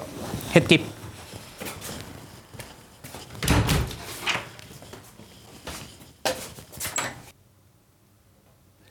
Ei ole. Tervetuloa keskusteluohjelman Karlen vaalit osuuteen. Ää, joo, toistamiseen. Karlen vaalit IG. Tämä on nyt sitten se, jonne tulee vaaliasiat ja myös vaalikysymysboksit jatkossa. Ensimmäinen kysymys eduskuntavaaliehdokkaalle. Oletko postkapitalisti, oletko teknofuturisti? Postkapitalisti Kaikessa antikapitalismissa, postkapitalismissa, sosialismissa, kommunismissa, kaikessa tähän niin kuin po, niin kuin kapitalismi versus jotain keskustelussa on mulle ainakin yleisesti ottaen näyttäytynyt se, että sitä keskustelua käydään niin, niin kuin puhuttaisiin jostain maailmasta, jossa kapitalismia ei olisi enää ollenkaan, tai markkinataloutta. Joku saa ehkä joskus vielä selittää mulle, mikä on markkinatalouden ja kapitalismin ero, mutta että – että puhutaan jostain semmoista maailmasta, jossa se lakkaisi olemasta. Ja mä taas en näe sitä asiaa niin. Mä ajattelen asian niin, että jos me pidetään huolta ihmisten perustarpeista, oli kyseessä sitten perustulo tai muut keinot, niin sitten markkinataloudella ja tai kapitalismilla on edellytykset ja lupa mun mielestä paljon vapaaseen toimintaan. Nykyisen kapitalismin ja markkinatalouden ongelmat on paljon sitä, että se on ympäristölle haitallista, se on niin kulutus, ää, se on pyhitettyä. Okei, mä muotoilen tämän nyt uudella tavalla, koska mä sanon, niin ojoin alussa mutkia. Ei siihen riitä pelkästään perustarpeiden niin kuin, täyttyminen, mutta se on niin se ydinedellytys. Kapitalismin tulevaisuuden kannalta on tärkeää myös, että määritetään vähän uusiksi niitä markkinatalouden ja mm, kapitalismin pelisääntöjä, että – millä hinnalla voittoa saa tehdä. Että meidän on löydettävä siihen uudet ja erilaiset markkinatalouskulmat. Ää, ei kun siis, anteeksi, korjaan, resurssi ja ympäristö ja luonnon kantokyky ja kestävyyskulmat. Meidän on niin kuin löydettävä uudet tavat tehdä markkinataloutta ja bisnestä ja kasvua niin, että se on kestävää. Eli kestävän kasvun vaatimus ja yksilöiden perustarpeiden takaamisen vaatimus, niin sitten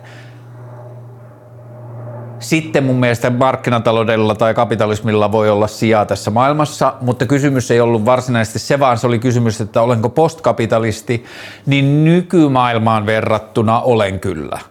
Että pyrkimykseni on viedä maailmaa johonkin kapitalismin jälkeiseen aikaan, jolla mä tarkoitan sitä, että kapitalismin jälkeisessä ajassa on kyllä vielä kapitalismia olemassa, mutta se ei ole tärkein mittari. Nythän kapitalismi määrittää kaiken, tai markkinatalous määrittää kaiken. Sillä voidaan perustella mitä tahansa kusipäistä toimintaa tai niin kuin haitallista ja tuhoisaa liiketoimintaa, koska se kasvattaa bruttokansantuotetta, tuottaa veroeuroja ja työpaikkoja, niin – Mulle postkapitalismi tarkoittaa pääasiassa sitä, että siirrytään pois maailmasta, jossa markkinatalous on itseisarvo tai itsestäänselvyys tai sen oikeus on pyhitetty ja niin edelleen, niin Tätä asiaa pitää kyllä ehkä lähestyä vielä muista kulmista ja siihen ehkä paras keino on vielä toiset kysymykset, mutta kun kysymys oli, että olenko postkapitalisti, niin voi olla, että postkapitalismille on joku määritys, määritelmä, niin kuin mä tuolla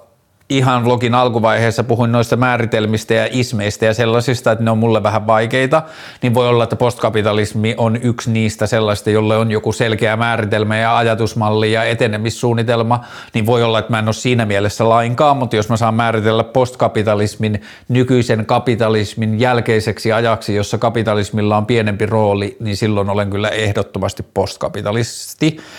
Ja toinen kysymys oli, että olenko teknofuturisti, niin tässä taas vähän tämmöistä terminologista jumppaa. Mä uskon, että suhteessa teknologiaan, jos maailma menee parempaan suuntaan, niin teknologian rooli ei. Teknologian näkyvyys meidän arjessa tulee pienenemään koko ajan, jos me mennään niihin suuntiin, mihin mä toivon. Teknologia tulee ratkomaan meiltä huomattavasti ongelmia tulevaisuudessa. Se tulee säästämään meiltä ihan vitusti aikaa ja vapauttamaan meiltä ihan tosi paljon resursseja, mutta teknologia mun ideaalissa niin kuin ideaalikehityssuunnissa ja mun utopioissa, niin teknologia näyttelee koko ajan pienempää ja pienempää roolia meidän näkyvässä ja tietoisessa arjessa. Samaan aikaan, kun se näkyy meidän arjessa vähemmän ja vähemmän, niin meillä on koko ajan parempi ja parempi pääsy sen koneen huoneisiin, että jos me halutaan ymmärtää, miten maailma toimii, niin meillä on pääsy sinne, järjestelmät on läpinäkyviä, niihin voi osallistua, niihin voi ehdottaa, niihin voi, niitä voi kehittää, niihin, niitä voi parantaa, niihin voi niin kuin, löytää uusia tapoja käyttää niitä, mutta ihmiselle, joka ei ole kiinnostunut teknologiasta, niin sen tarvii tietää, ymmärtää ja niin kuin, käyttää sitä itse teknologiaa koko ajan vähemmän ja vähemmän. Eli Onko mä teknofuturisti? On siinä mielessä, että mä uskon, että teknologia tulee ratkaisemaan meiltä huomattavasti ongelmia tulevaisuudessa, mutta en siinä mielessä, että mä uskon, että meidän arjessa teknologia tulee näkymään vähemmän ja vähemmän. Ja sitten jälleen kerran täytyy sanoa disclaimer, voi jo olla, että on olemassa joku semmoinen ilmiö kuin teknofuturismi, jolla on omat kelat ja näkemykset ja visiot siitä, mihin ollaan menossa ja miten sinne mennään, niin mä en välttämättä ole siinä mielessä teknofuturisti, mutta jos mä saan määrittää sen edellä mainituilla tavoilla, niin, niin sitten mä kyllä oon. Sairaanhoitajien palkat, mistä massit? No, mä en ole selvittänyt, kuinka paljon sairaanhoitajien palkkavaatimusten täyttäminen maksaisi vuositasolla, mutta – jos otetaan huomioon, että viime vuonna tehtiin päätös 10 miljardin hävittäjälentokoneiden hankinnoista ja tällä viikolla tehtiin päätös Uniper-kauppojen 6 miljardin alaskirjauksesta, niin mä en jaksa uskoa, että se sairaanhoitajien palkkakorotusvaatimus olisi Mä luulen, että sitä sairaanhoitajien palkankorotusvaatimusta voitaisiin maksaa aika monta vuotta ennen kuin mentäisiin tollasiin summiin. Ja Noi lentokonehankinnat ja toi Uniper-alaskirjaus molemmat todistaa, että meillä on yhteiskuntana resilienssiä ja valmiutta upottaa meidän taloudenhallintoon isojakin rahasummia tarvittaessa. Sitten Suomi velkaantuu ja sitten se tekee maksusuunnitelma ja sitten se maksaa ne mitä tahansa. Mutta mistä saa rahat sairaanhoitajien palkkojen korotukseen, niin varmaan lainarahaa plus siitä, että jos sairaanhoitajat pääsevät tekemään ja saavat tehdä työtään – arvostetussa ja turvallisessa ja niin kuin oikein resurssoidussa ympäröidyssä, niin mä uskon, että siitäkin tulee niin kuin kansanterveydellisiä säästöjä. Ne ei välttämättä ole noin niin kuin isoissa nyrjähdyksissä niin merkittäviä, mutta ehkä nekin on pitkällä, pitkällä aikavälillä. Mutta mistä rahat, niin jos me ollaan löydetty rahaa Uniper-alaskirjaukseen ja Hornet-kauppaan, niin kyllä sitten mun mielestä kaikki selitykset siitä, että sairaanhoitajien palkkoihin ei ole rahaa, niin sitten se on kyllä vaan niin kuin arvoste, arvostuskysymys. Lyhyt vastaus vaikka lainaamalla. Tehdään kymmenen vuoden strategia ja suunnitelma, että miten se laina maksetaan takaisin tai 15 tai 20 vuoden, niin sen ei pitäisi aiheuttaa meille yhteiskunnallisia ongelmia. voiko sun vaalikampanjaan päästä auttamaan kautta osallistumaan jotenkin? Hyvä, tärkeä ja vaikea kysymys. Voi, haluan, ihanaa, en tiedä vielä kaikkia keinoja miten. Yksi, miten kohta pääsee, kun mä puhuin aikaisemmin, että noihin vlogeihin on nyt kaikkiin vlogeihin tehty ne aikakoodit ja siihen on tehty sellainen hakukone, niin siihen tulee semmoinen lisäpalikka, joka on niin kuin admin lisäpalikka, jota kuka tahansa osaa käyttää, mutta että siihen niin kuin on sitten salasana ja bla bla, että pääsee sinne NS-konehuoneeseen, niin sitten niitä sisältöjä sen lisäksi, kun nyt niissä on vaan niin kuin se otsikko, vaikka se kysymys, mitä multa esitetään, ja sitten se on merkattu sinne mun YouTube-videon tietoihin, niin sen lisäksi sinne aletaan merkkaamaan niin sanottuja aihetunnisteita, eli tageja, eli sinne tulee jonkunlainen listaus kaikesta siitä sisällöstä, mitä siellä on, että täällä on puhuttu tällaisia asioita tällaisilla otsikoilla, mutta että sitten jos me puhun vaikka lestadiolaisuudesta, niin siinä otsikossa ei välttämättä mainita uskontoja ollenkaan, vaikka uskonto liittyy siihen, niin sen sisällön niin sanottu rikastaminen on semmoinen työvaihe, johon tarvitaan apukäsiä ja johon kaikki on tervetulleita, jotka haluaa sitä tehdä. Ja se on tosi helppoa ja vaivatonta, että sä näet otsikon – ja sitten sä voit joko, jos sä oot aktiivinen keskusteluohjelman kuulija, niin sä voit muistaa suunnilleen sen sisällön ja sitten sä alat näppäileen siihen erilaisia aihetunnisteita ja sitten se kone ymmärtää, että, aa, että sä kirjoitit USK, eli tämä varmaan liittyy uskonnot tai uskonnollisuus, ja sitten voit suoraan painaa ja lisätä sen sinne, niin sitten sillä tavalla voidaan rikastaa sitä sisältöä, ja siitä hakukoneesta tulee entistä parempi, ja siitä hakukoneesta tulee mun vaalisivuston niin kuin varmaan semmoinen ydinosuus, että ihminen voi tulla sinne sivuille, ja selvittää, mitä mieltä mä olen jostakin asiasta tai mitä, niin kuin, mikä on mun suhde johonkin asiaan. Ja sitten samaan aikaan se ikkuna antaa mahdollisuuden jättää myös sinne viestin, että jos on joku asia, josta ihminen ei ole kiinnostunut, ei kun joku asia, josta ihminen on kiinnostunut tai se on kiinnostunut mun kannasta johonkin asiaan, mutta mä en ole vielä puhunut siitä, niin sitten me kerätään ne yhteen tietokantaan, jossa mä näen niin kuin näitä vaalihöpinöitä varten, että ihmiset haluaisi tietää mun ö, suhteen tai kulman tai kannan asiaan X, ja sitten mä voin katsoa niitä siitä. Mutta se on yksi, mihin voi osallistua.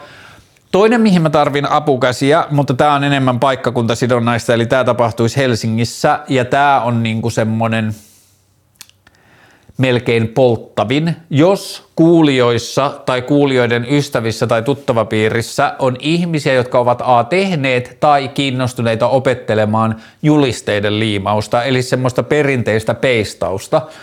Eli se on niinku semmoista liisteriä, liisteröintiä, ja sillä liisterillä tehdään sähkölaatikkoon tai rakennusaitaan julisteen kokoinen alue ja sitten se juliste painetaan siihen. Niin tää, tähän mä tarvin apukäsiä nyt tässä syksyllä. Ja tämä on sellainen, josta niinku, tämä on niinku ensimmäinen, johon mä osaan sanoa ja siihen on luultavasti tarvetta jo aika pian ja Lähestykää DM tai jos löydätte mun puhelinnumeron, se on helposti internetistä löyty, löydettävissä, niin lähettäkää mulle sähköposti tai tekstiviesti tai jotain. Mutta nyt voitaisiin tehdä niin, että nyt mä oon saanut jo tätä sen verran pystyyn, niin mä teen WhatsApp-ryhmän vaalivapaaehtoisuusteemalla, niin tästä lähtien kaikki, jotka haluaa osallistua jollakin tavalla vaali, niin kuin vapaaehtoisena tai osallistua vaalityöhön, niin mä teen WhatsApp-ryhmää ja sitten kun haluaa liittyä siihen, lähettää mulle vaan viestin, niin WhatsApp-ryhmiin voi nykyään liittyä linkillä, niin sitten mä lähetän sen linkin ja ihmiset voi liittyä siihen.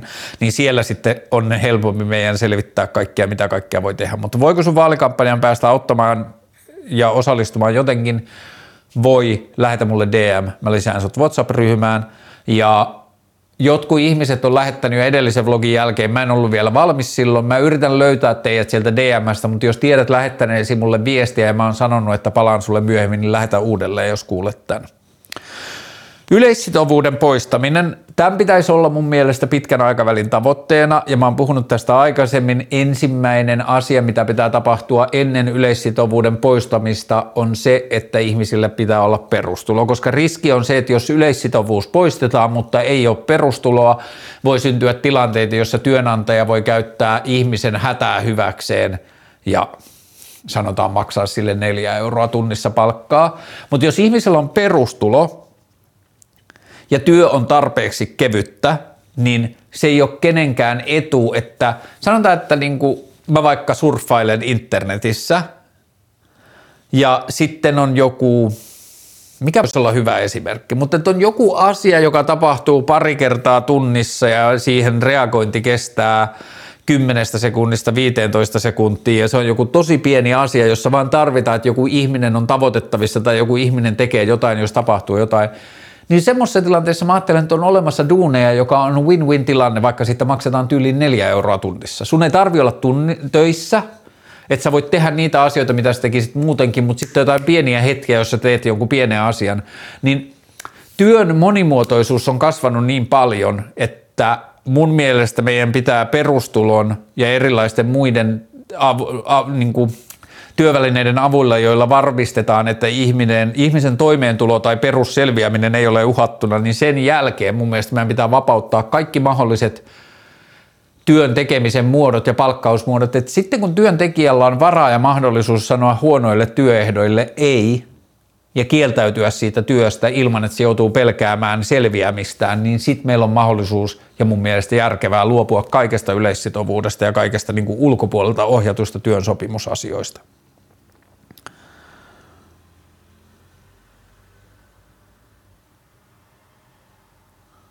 Minkä aiheen puolesta voisit tehdä poliittisen itsemurhan? Hmm.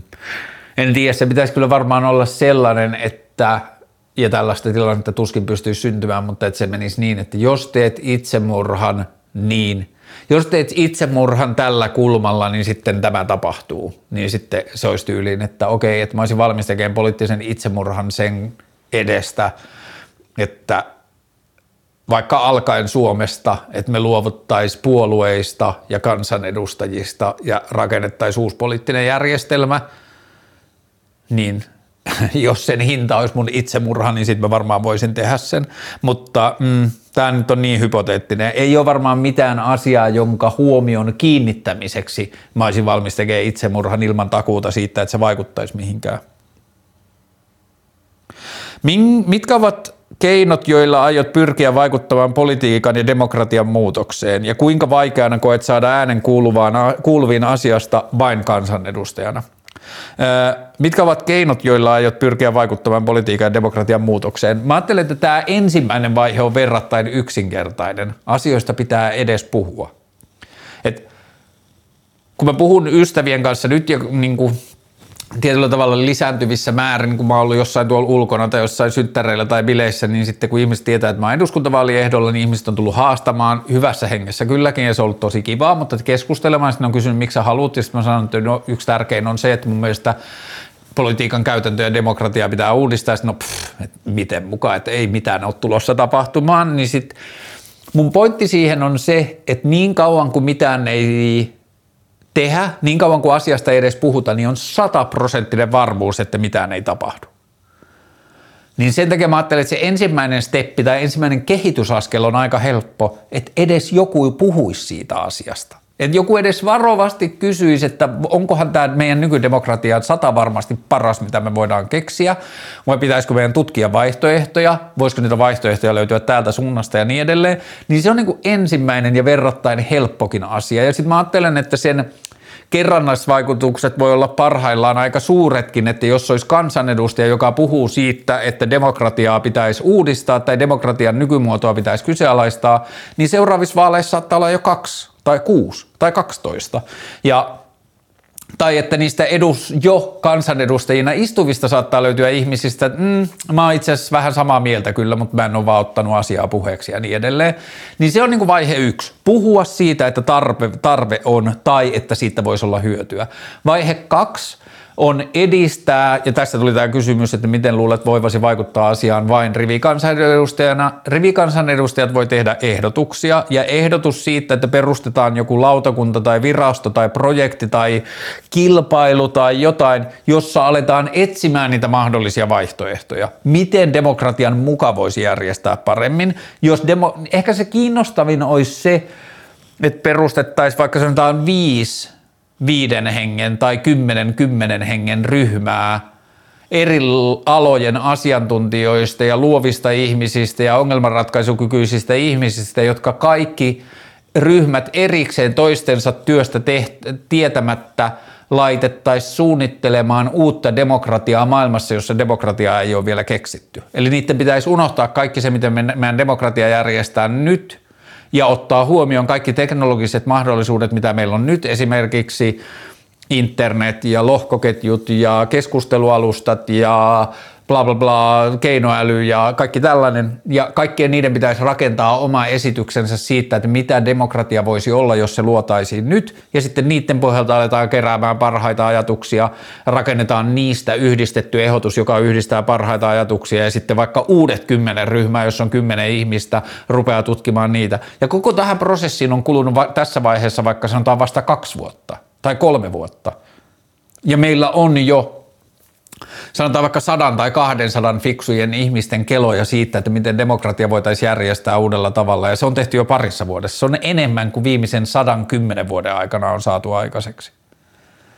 Ja mitä tavallinen kansanedustaja, niin tavallinen kansanedustaja voi edes ehdottaa tätä asiaa. Mutta sitten noiden poliittisten vaikutustapojen lisäksi mä ajattelen, että ehkä tärkeämpää olisi, jos mä pääsin kansanedustajaksi, olisi päästä puhumaan vaan kansanedustajan äänellä lehdistötiedotteissa tai lehtihaastatteluissa tai vaikka kansanedustajan pitämässä keskusteluohjelmassa, vaan levittää ja lisää sitä niin kuin ajatusta yhteiskunnassa, että ehkä tämä meidän demokratiamalli ei ole paras. Uskotaanko me oikeasti, että me voidaan ilmastonmuutokselle jotain, jos me, meidän demokratia keskittyy kilpailemiseen, tai uskotaan, uskotaanko me oikeasti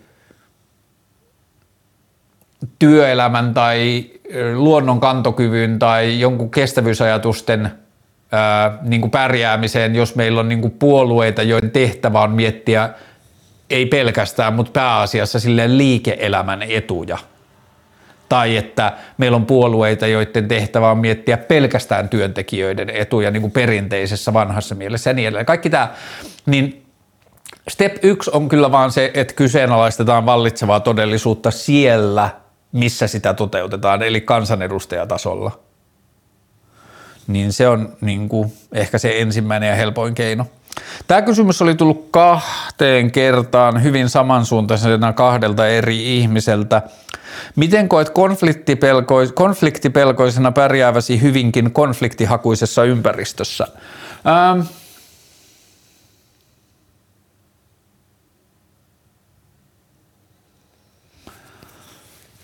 Mä luulen, että se liittyy paljon siihen niin semmoiseen itsesuojeluvaistoon, tai mä ajattelen myös, että konfliktipelkoinen ihminen harvemmin ajautuu konflikteihin kuin konfliktikyvykäs tai konfliktia haluava ihminen. Et vaikkakin eduskunta ja politiikka on usein tosi konfliktilähtöistä, niin mä ajattelen, että ihmiset, jotka osallistuu politiikassa konflikteihin, on usein myös niitä ihmisiä, jotka puhuu meidän puolueesta ja puhuu teidän puolueesta ja puhuu teistä ja puhuu meistä ja tietyllä tavalla lähtökohtaisestikin hakee siihen poliittiseen agendaansa semmoista, että on me ja ne tai me ja nuo ja puhuu niin kuin omalle kannattajakunnalleen ja toisen kannattajakuntaa vastaan ja niin edelleen niin mä ajattelen, että se auttaa ja helpottaa sitä paljon, että mun lähestyminen ei ole se, että vaikka mä nyt oon vasemmistoliiton ehdokas, niin mä en ajattele, että vasemmistoliitto on jotenkin syväjuurin parempi puolue kuin muut, tai muut puolueet on jotenkin syväjuurin huonompia puolueita kuin vasemmistoliitto tai vasemmisto. Mä en muuten tiedä, onko mun puolueen nimi nykyään vasemmistoliitto vai vasemmisto. Mä muistelisin, että se olisi joskus vaihtanut vasemmistoksi, mutta silti mä näen vasemmistoliitto-sanaa vielä jossain, mutta mä en tiedä. Joka tapauksessa. Niin Mä ajattelen, että se on niin kuin ensimmäinen asia, joka suojelee mua niiltä konflikteilta, että mä en, mä en itse ole konfliktihakuinen, niin mä en puhu asia tavoilla, joiden, niin kuin, joiden pyrkimys on synnyttää konfliktia, päinvastoin niiden pyrkimys on välttää konfliktia. Mutta sitten joo, Mä kyllä tiedän, että se on konfliktihakuinen tai konfliktirikas ympäristö ja siihen konfliktiin saattaa joutua, vaikkei sitä hakiskaan, että saattaa puhua asioista, joka toisella jollakin konfliktihakuisella tai konfliktilähtöisellä poliitikolla esimerkiksi aiheuttaa sähköiskuja ja sitten se niin kuin vastaa konfliktihakuisesti johonkin mun esittämään asiaan tai mun olemukseen tai johonkin. Mm, toistaiseksikin mä oon pärjännyt aika hyvin elämässä. Oon mä mielestäni ollut muissakin konfliktihakuisissa ympäristöissä, esimerkiksi internetissä, ja silti mä oon pärjännyt aika hyvin, ei sillä internetissä vietettyjen vuosien aikana konfliktit on välillä vienyt multa niin kuin yöunia ja aiheuttanut niin kuin syvääkin semmoista, niin kuin, ehkä pahoinvointi on vahva sana, mutta että semmoista niin kuin epämukavuutta ja niitäkin on tullut tilanteissa, joissa mä oon osallistunut vaikka johonkin internetkeskusteluun tai aloittanut jotakin internetkeskustelua täysin ilman konfliktihakuisuutta ja sitten joku ihminen on kokenut sen kutsuksi konfliktiin ja sitten se on hyökännyt mua kohtaan ja sitten mä en ole nukkunut viikkoon. Niin varmaan jotain tollaisia tulee, mutta että niin kuin aktiivinen terapiasuhde on varmaan yksi tärkeä työväline. Ää, ympärillä olevat tietyllä tavalla niin kuin kansanedustaja-avustajat tai niin kuin muut siinä ympärillä olevat ihmiset on varmaan merkittävässä roolissa niin kuin ravistelemaan ja muistuttamaan, että hei, tämä on konfliktihakuinen ympäristö, sun ei ole pakko mennä siihen mukaan ja niin edelleen. Mutta joo, on se myös tietyllä tavalla sellainen asia, johon mä haluan itseäni laittaa, että mä voin opetella paremmaksi niissä konflikteissa. Mutta varmaan se tärkein työkalu on se, että mä pyrin koko ajan niin pysymään erossa konflikteista, niin mä uskon, että se suojelee aika paljon. Pukeutuminen vaalityössä kautta eduskunnassa, eli puku vai pohemisti ja vapaasti. Ää, just eilen tästä puhuin rakkauteni kanssa, että ha, ha, hauskaa, että jos pääsis kansanedustajaksi, niin joutuisi niin kuin laittaa vähän silleen pukugaming kuntoon. Ja sitten mä sanoin samaa hengenvetoa, mutta kyllä mulla silti olisi tavoitteena, että vähintään kerran kuukaudessa tai kahdessa puheenjohtaja joutuisi muistuttamaan kansanedustaja Hurtigia asiallisesta pukeutumisesta – että musta on ihan naurettavaa, että ajatellaan, että ihmisten päätöskyky tai keskustelukyky olisi riippuvaista jotenkin siitä, että miten ihmiset on pukeutuneet siihen tilaisuuteen, jos se tietenkin ole silleen kikkeli silleen ja erektio päällä, niin sitten se voi ehkä vähän vaikeuttaa keskustelua, mutta että mä muistan, että joku kansanedustaja saa nottia joskus jostain sortseista, mutta fuck, niin kuin kesä, kuuma, shortsit, brains. Joka tapauksessa varmaan jo aika paljon niin kuin silleen pukeutuisin kauluspaitaan ja jonkin sortin suoriin housuihin ja ehkä johonkin pikkutakkiin, mutta että joo, kyllä mä silti haluaisin myös pukeutua johonkin niin kuin brutaaleihin black metal paitoihin puvun takkia alla sille, että se näkyy, tai jotain, niin kuin, että kyllä se niin kuin, tarkoitus olisi myös ravistella sitä, että miksi meillä on joku vaan ne ajatukset siitä, että vakavasti otettava ihminen pukeutuu aina pukuun. Viime jaksossa oli joku vastaavan kaltainen kysymys, mutta mä yritän uudelleen, jos täältä tulisi eri, eri asiat. Mitkä ovat tärkeimmät poliittiset tavoitteesi? Ää, kilpailuun perustuvasta puoluepolitiikasta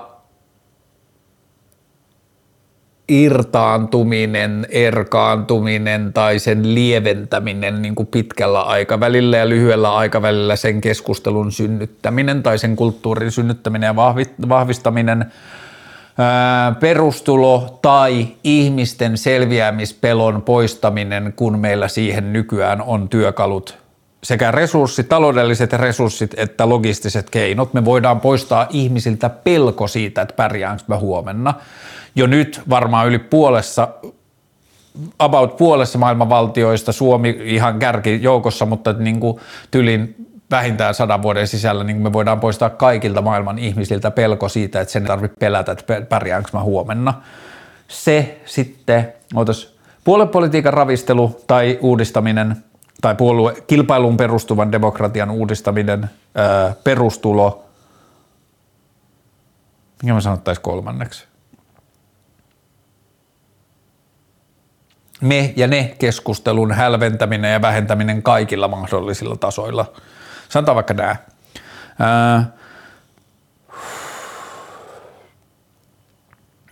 Vastuun pakoilu, toisin sanoen politikointi, eli poissaolot eduskunnan potilasturvalaki äänestyksessä niin, että siellä oli jengiä, jotka ei vaan halunneet ilmoittaa kantaansa ja äänesti poissa tai tyhjää tai jäi kokonaan pois äänestyksestä – Täytyy muistaa, että kaikki, jotka jää pois äänestyksestä, ei jää pois siksi, että ne ei halua äänestää. Niillä voi olla elämässä muita asioita. Että se on niin kuin tärkeää muistaa, että ihmisiä ei voida tuomita sen perusteella, että jos siinä lukee poissa, että se ei niin kuin kerro välttämättä sitä, että se on halunnut olla just pois siitä. Sen vaimolla voi olla vaikka ensimmäinen ultra tai sen miehellä voi olla vaikka ensimmäinen urologi, mitä tahansa.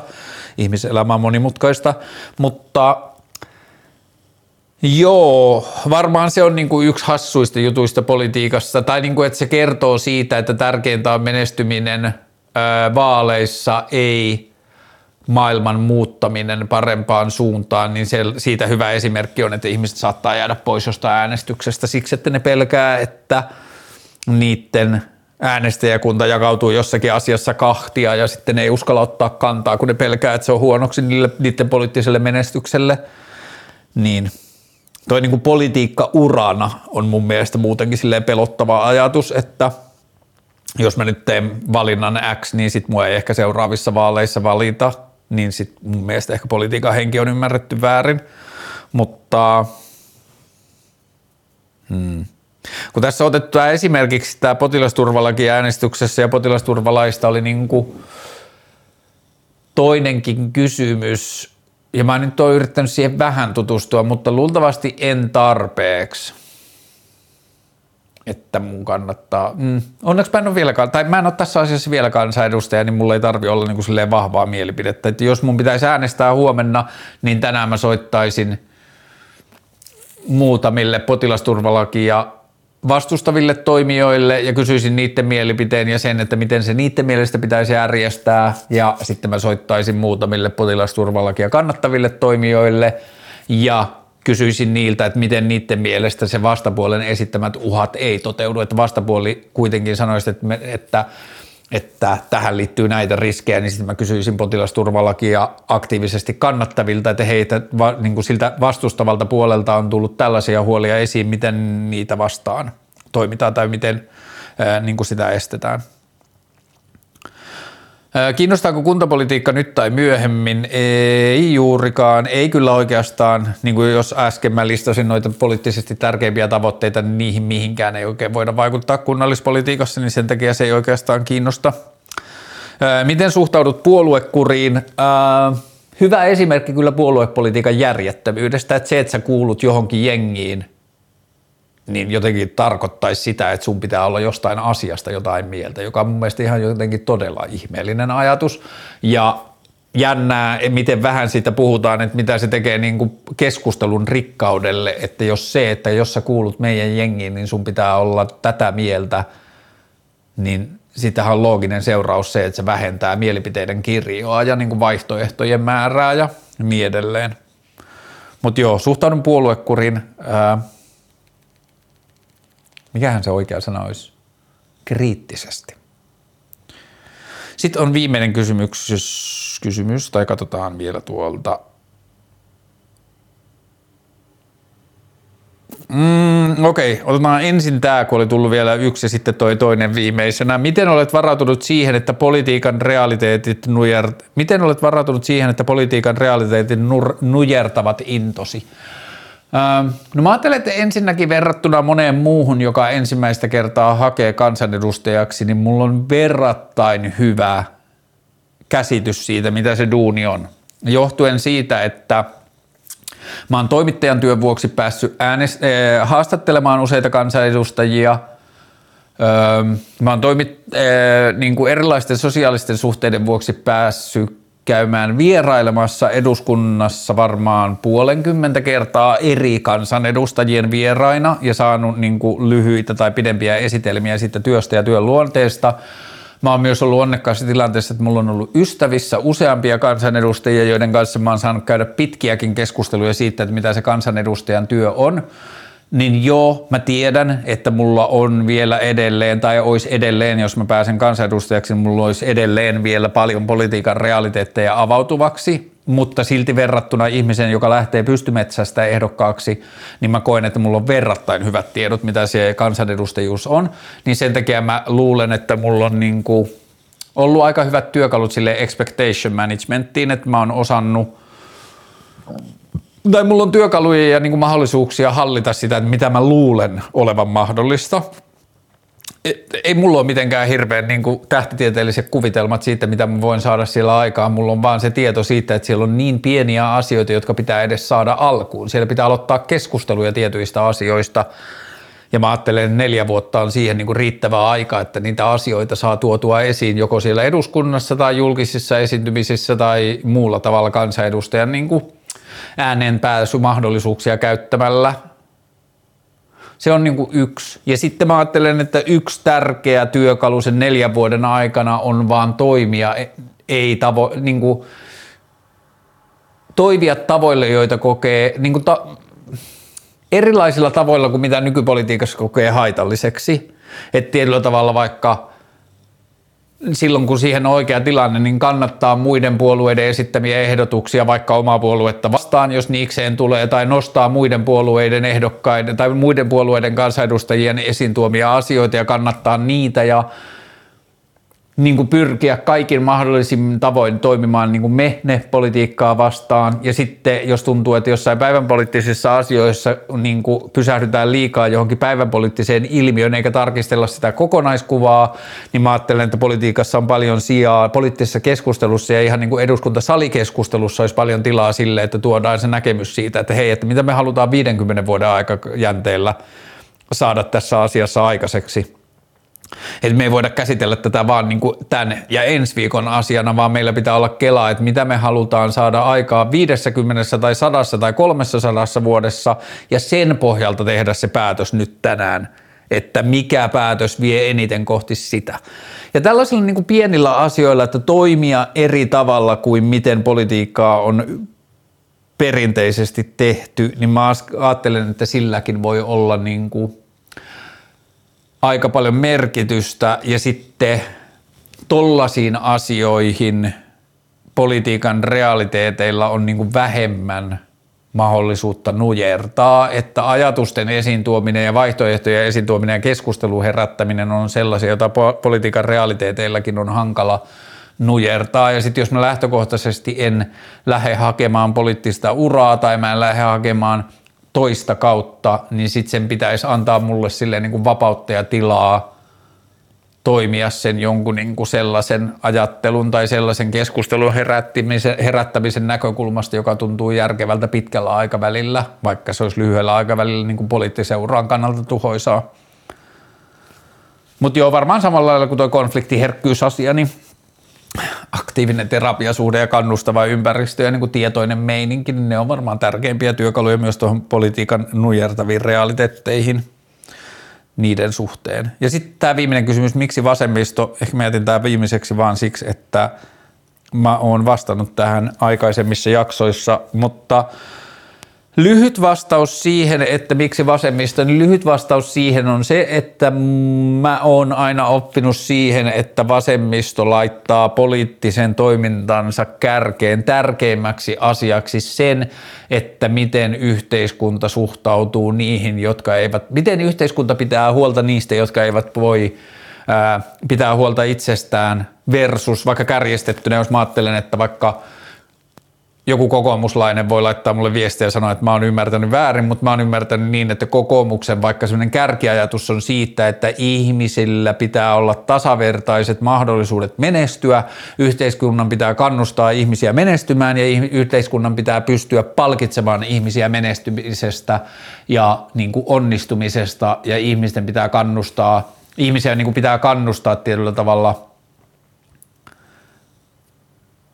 Hmm niin kuin palkita ihmisiä menestymisestä ja sitten siinä kokoomuslaissa ajatuksessa mulle se ongelma usein on se, että sillä ei edes ole merkitystä, että onko se asia yhteisölle tai yhteiskunnalle hyödyllistä. Pelkästään se, että se on taloudellisesti kannattavaa, niin se riittää niin kuin hyväksi asiaksi. Mutta joo, jos kärjistettynä niin, että oikeisto ajattelee, että kaikilla ihmisillä pitää olla mahdollisuus menestyä ja menestymisestä ja onnistumisesta pitää saada palkinto ja vasemmistolainen ajattelu lähtee siitä, että – ensin pitää pitää huolta niistä, jotka eivät voi pitää huolta itsestään, niin mun maailmankuvassa se jotenkin tuntuu selkeältä, että vasemmisto on niin kuin mulle niin kuin ominaisen, ominaisin tapa ajatella maailmaa. Ja sitten lisäksi myös se, että mä ajattelen, että tulevaisuudessa ja terveessä tulevaisuudessa yhteiskunta ottaa isompaa roolia ihmisten perustarpeiden tuottamisessa ja sitä kautta myös antaa markkinataloudelle tai jopa kapitalismille niin kuin enemmän tilaa niin kuin kokeilla ja tehdä asioita, kun perusasiat on hoidettu yhteisöllisellä tasolla, niin joku voi kutsua sitä vaikka sosialismiksi. Aina perinteisesti, kun mä oon kuullut, että joku puhuu sosialismista varsinkin kriittiseen sävyyn, niin musta kuulostaa, että sosialismi tarkoittaa jotain sellaista, että se ei hyväksy mitään muuta kuin sen sosialismin. Ja mä taas ajattelen, että sosiaali, sosialistisilla ajatuksilla ja keinoilla meidän pitää hoitaa perustarpeet – jota sosiaalidemokraattinen yhteiskunta Pohjoismaissa hoitaa jo nyt tosi paljon, mutta mun mielestä meidän kannattaa tehdä sitä vielä laajemmin ja sitten sen päälle rakentaa erilaisia markkinataloushäkkyröitä. Mutta joo, ehkä näistä syistä vasemmisto. Ja sitten jos kysytään, miksi vasemmisto eikä vihreät, niin vihreistä on tullut nyt viime vuosina, tai ne on tällä hetkellä vähän semmoisen niin turvallisen yleispuolueen asemassa. Et musta tuntuu, että vihreät niin kuin vihreät alkoi siitä, että jotkut hitsas itsensä johonkin kaivinkoneisiin kiinni kettingeillä, niin vihreissä ei, niistä ei tule enää semmoista niin kuin kansalaistottelemattomuuden tai semmoisen niin kuin ärhäkkyyden energiaa, että siitä on tullut vaan silleen niin kuin kiltti aikuisten puolue. Ja vasemmistossa edes niin kuin jotain vielä semmoista niin kuin aika minimaalista ehkä siinäkin, mutta silti edes jotain semmoista rähinää tai vasemmistossa oleminen saattaa – suututtaa jonkun siinä, missä vihreissä oleminen juuri suututa enää ketään. Nämä ehkä niin kuin ne pääsyyt. Hyvä. Ää, tässä kaikki tällä kertaa. Palaamme ehkä ensi viikolla. Moi.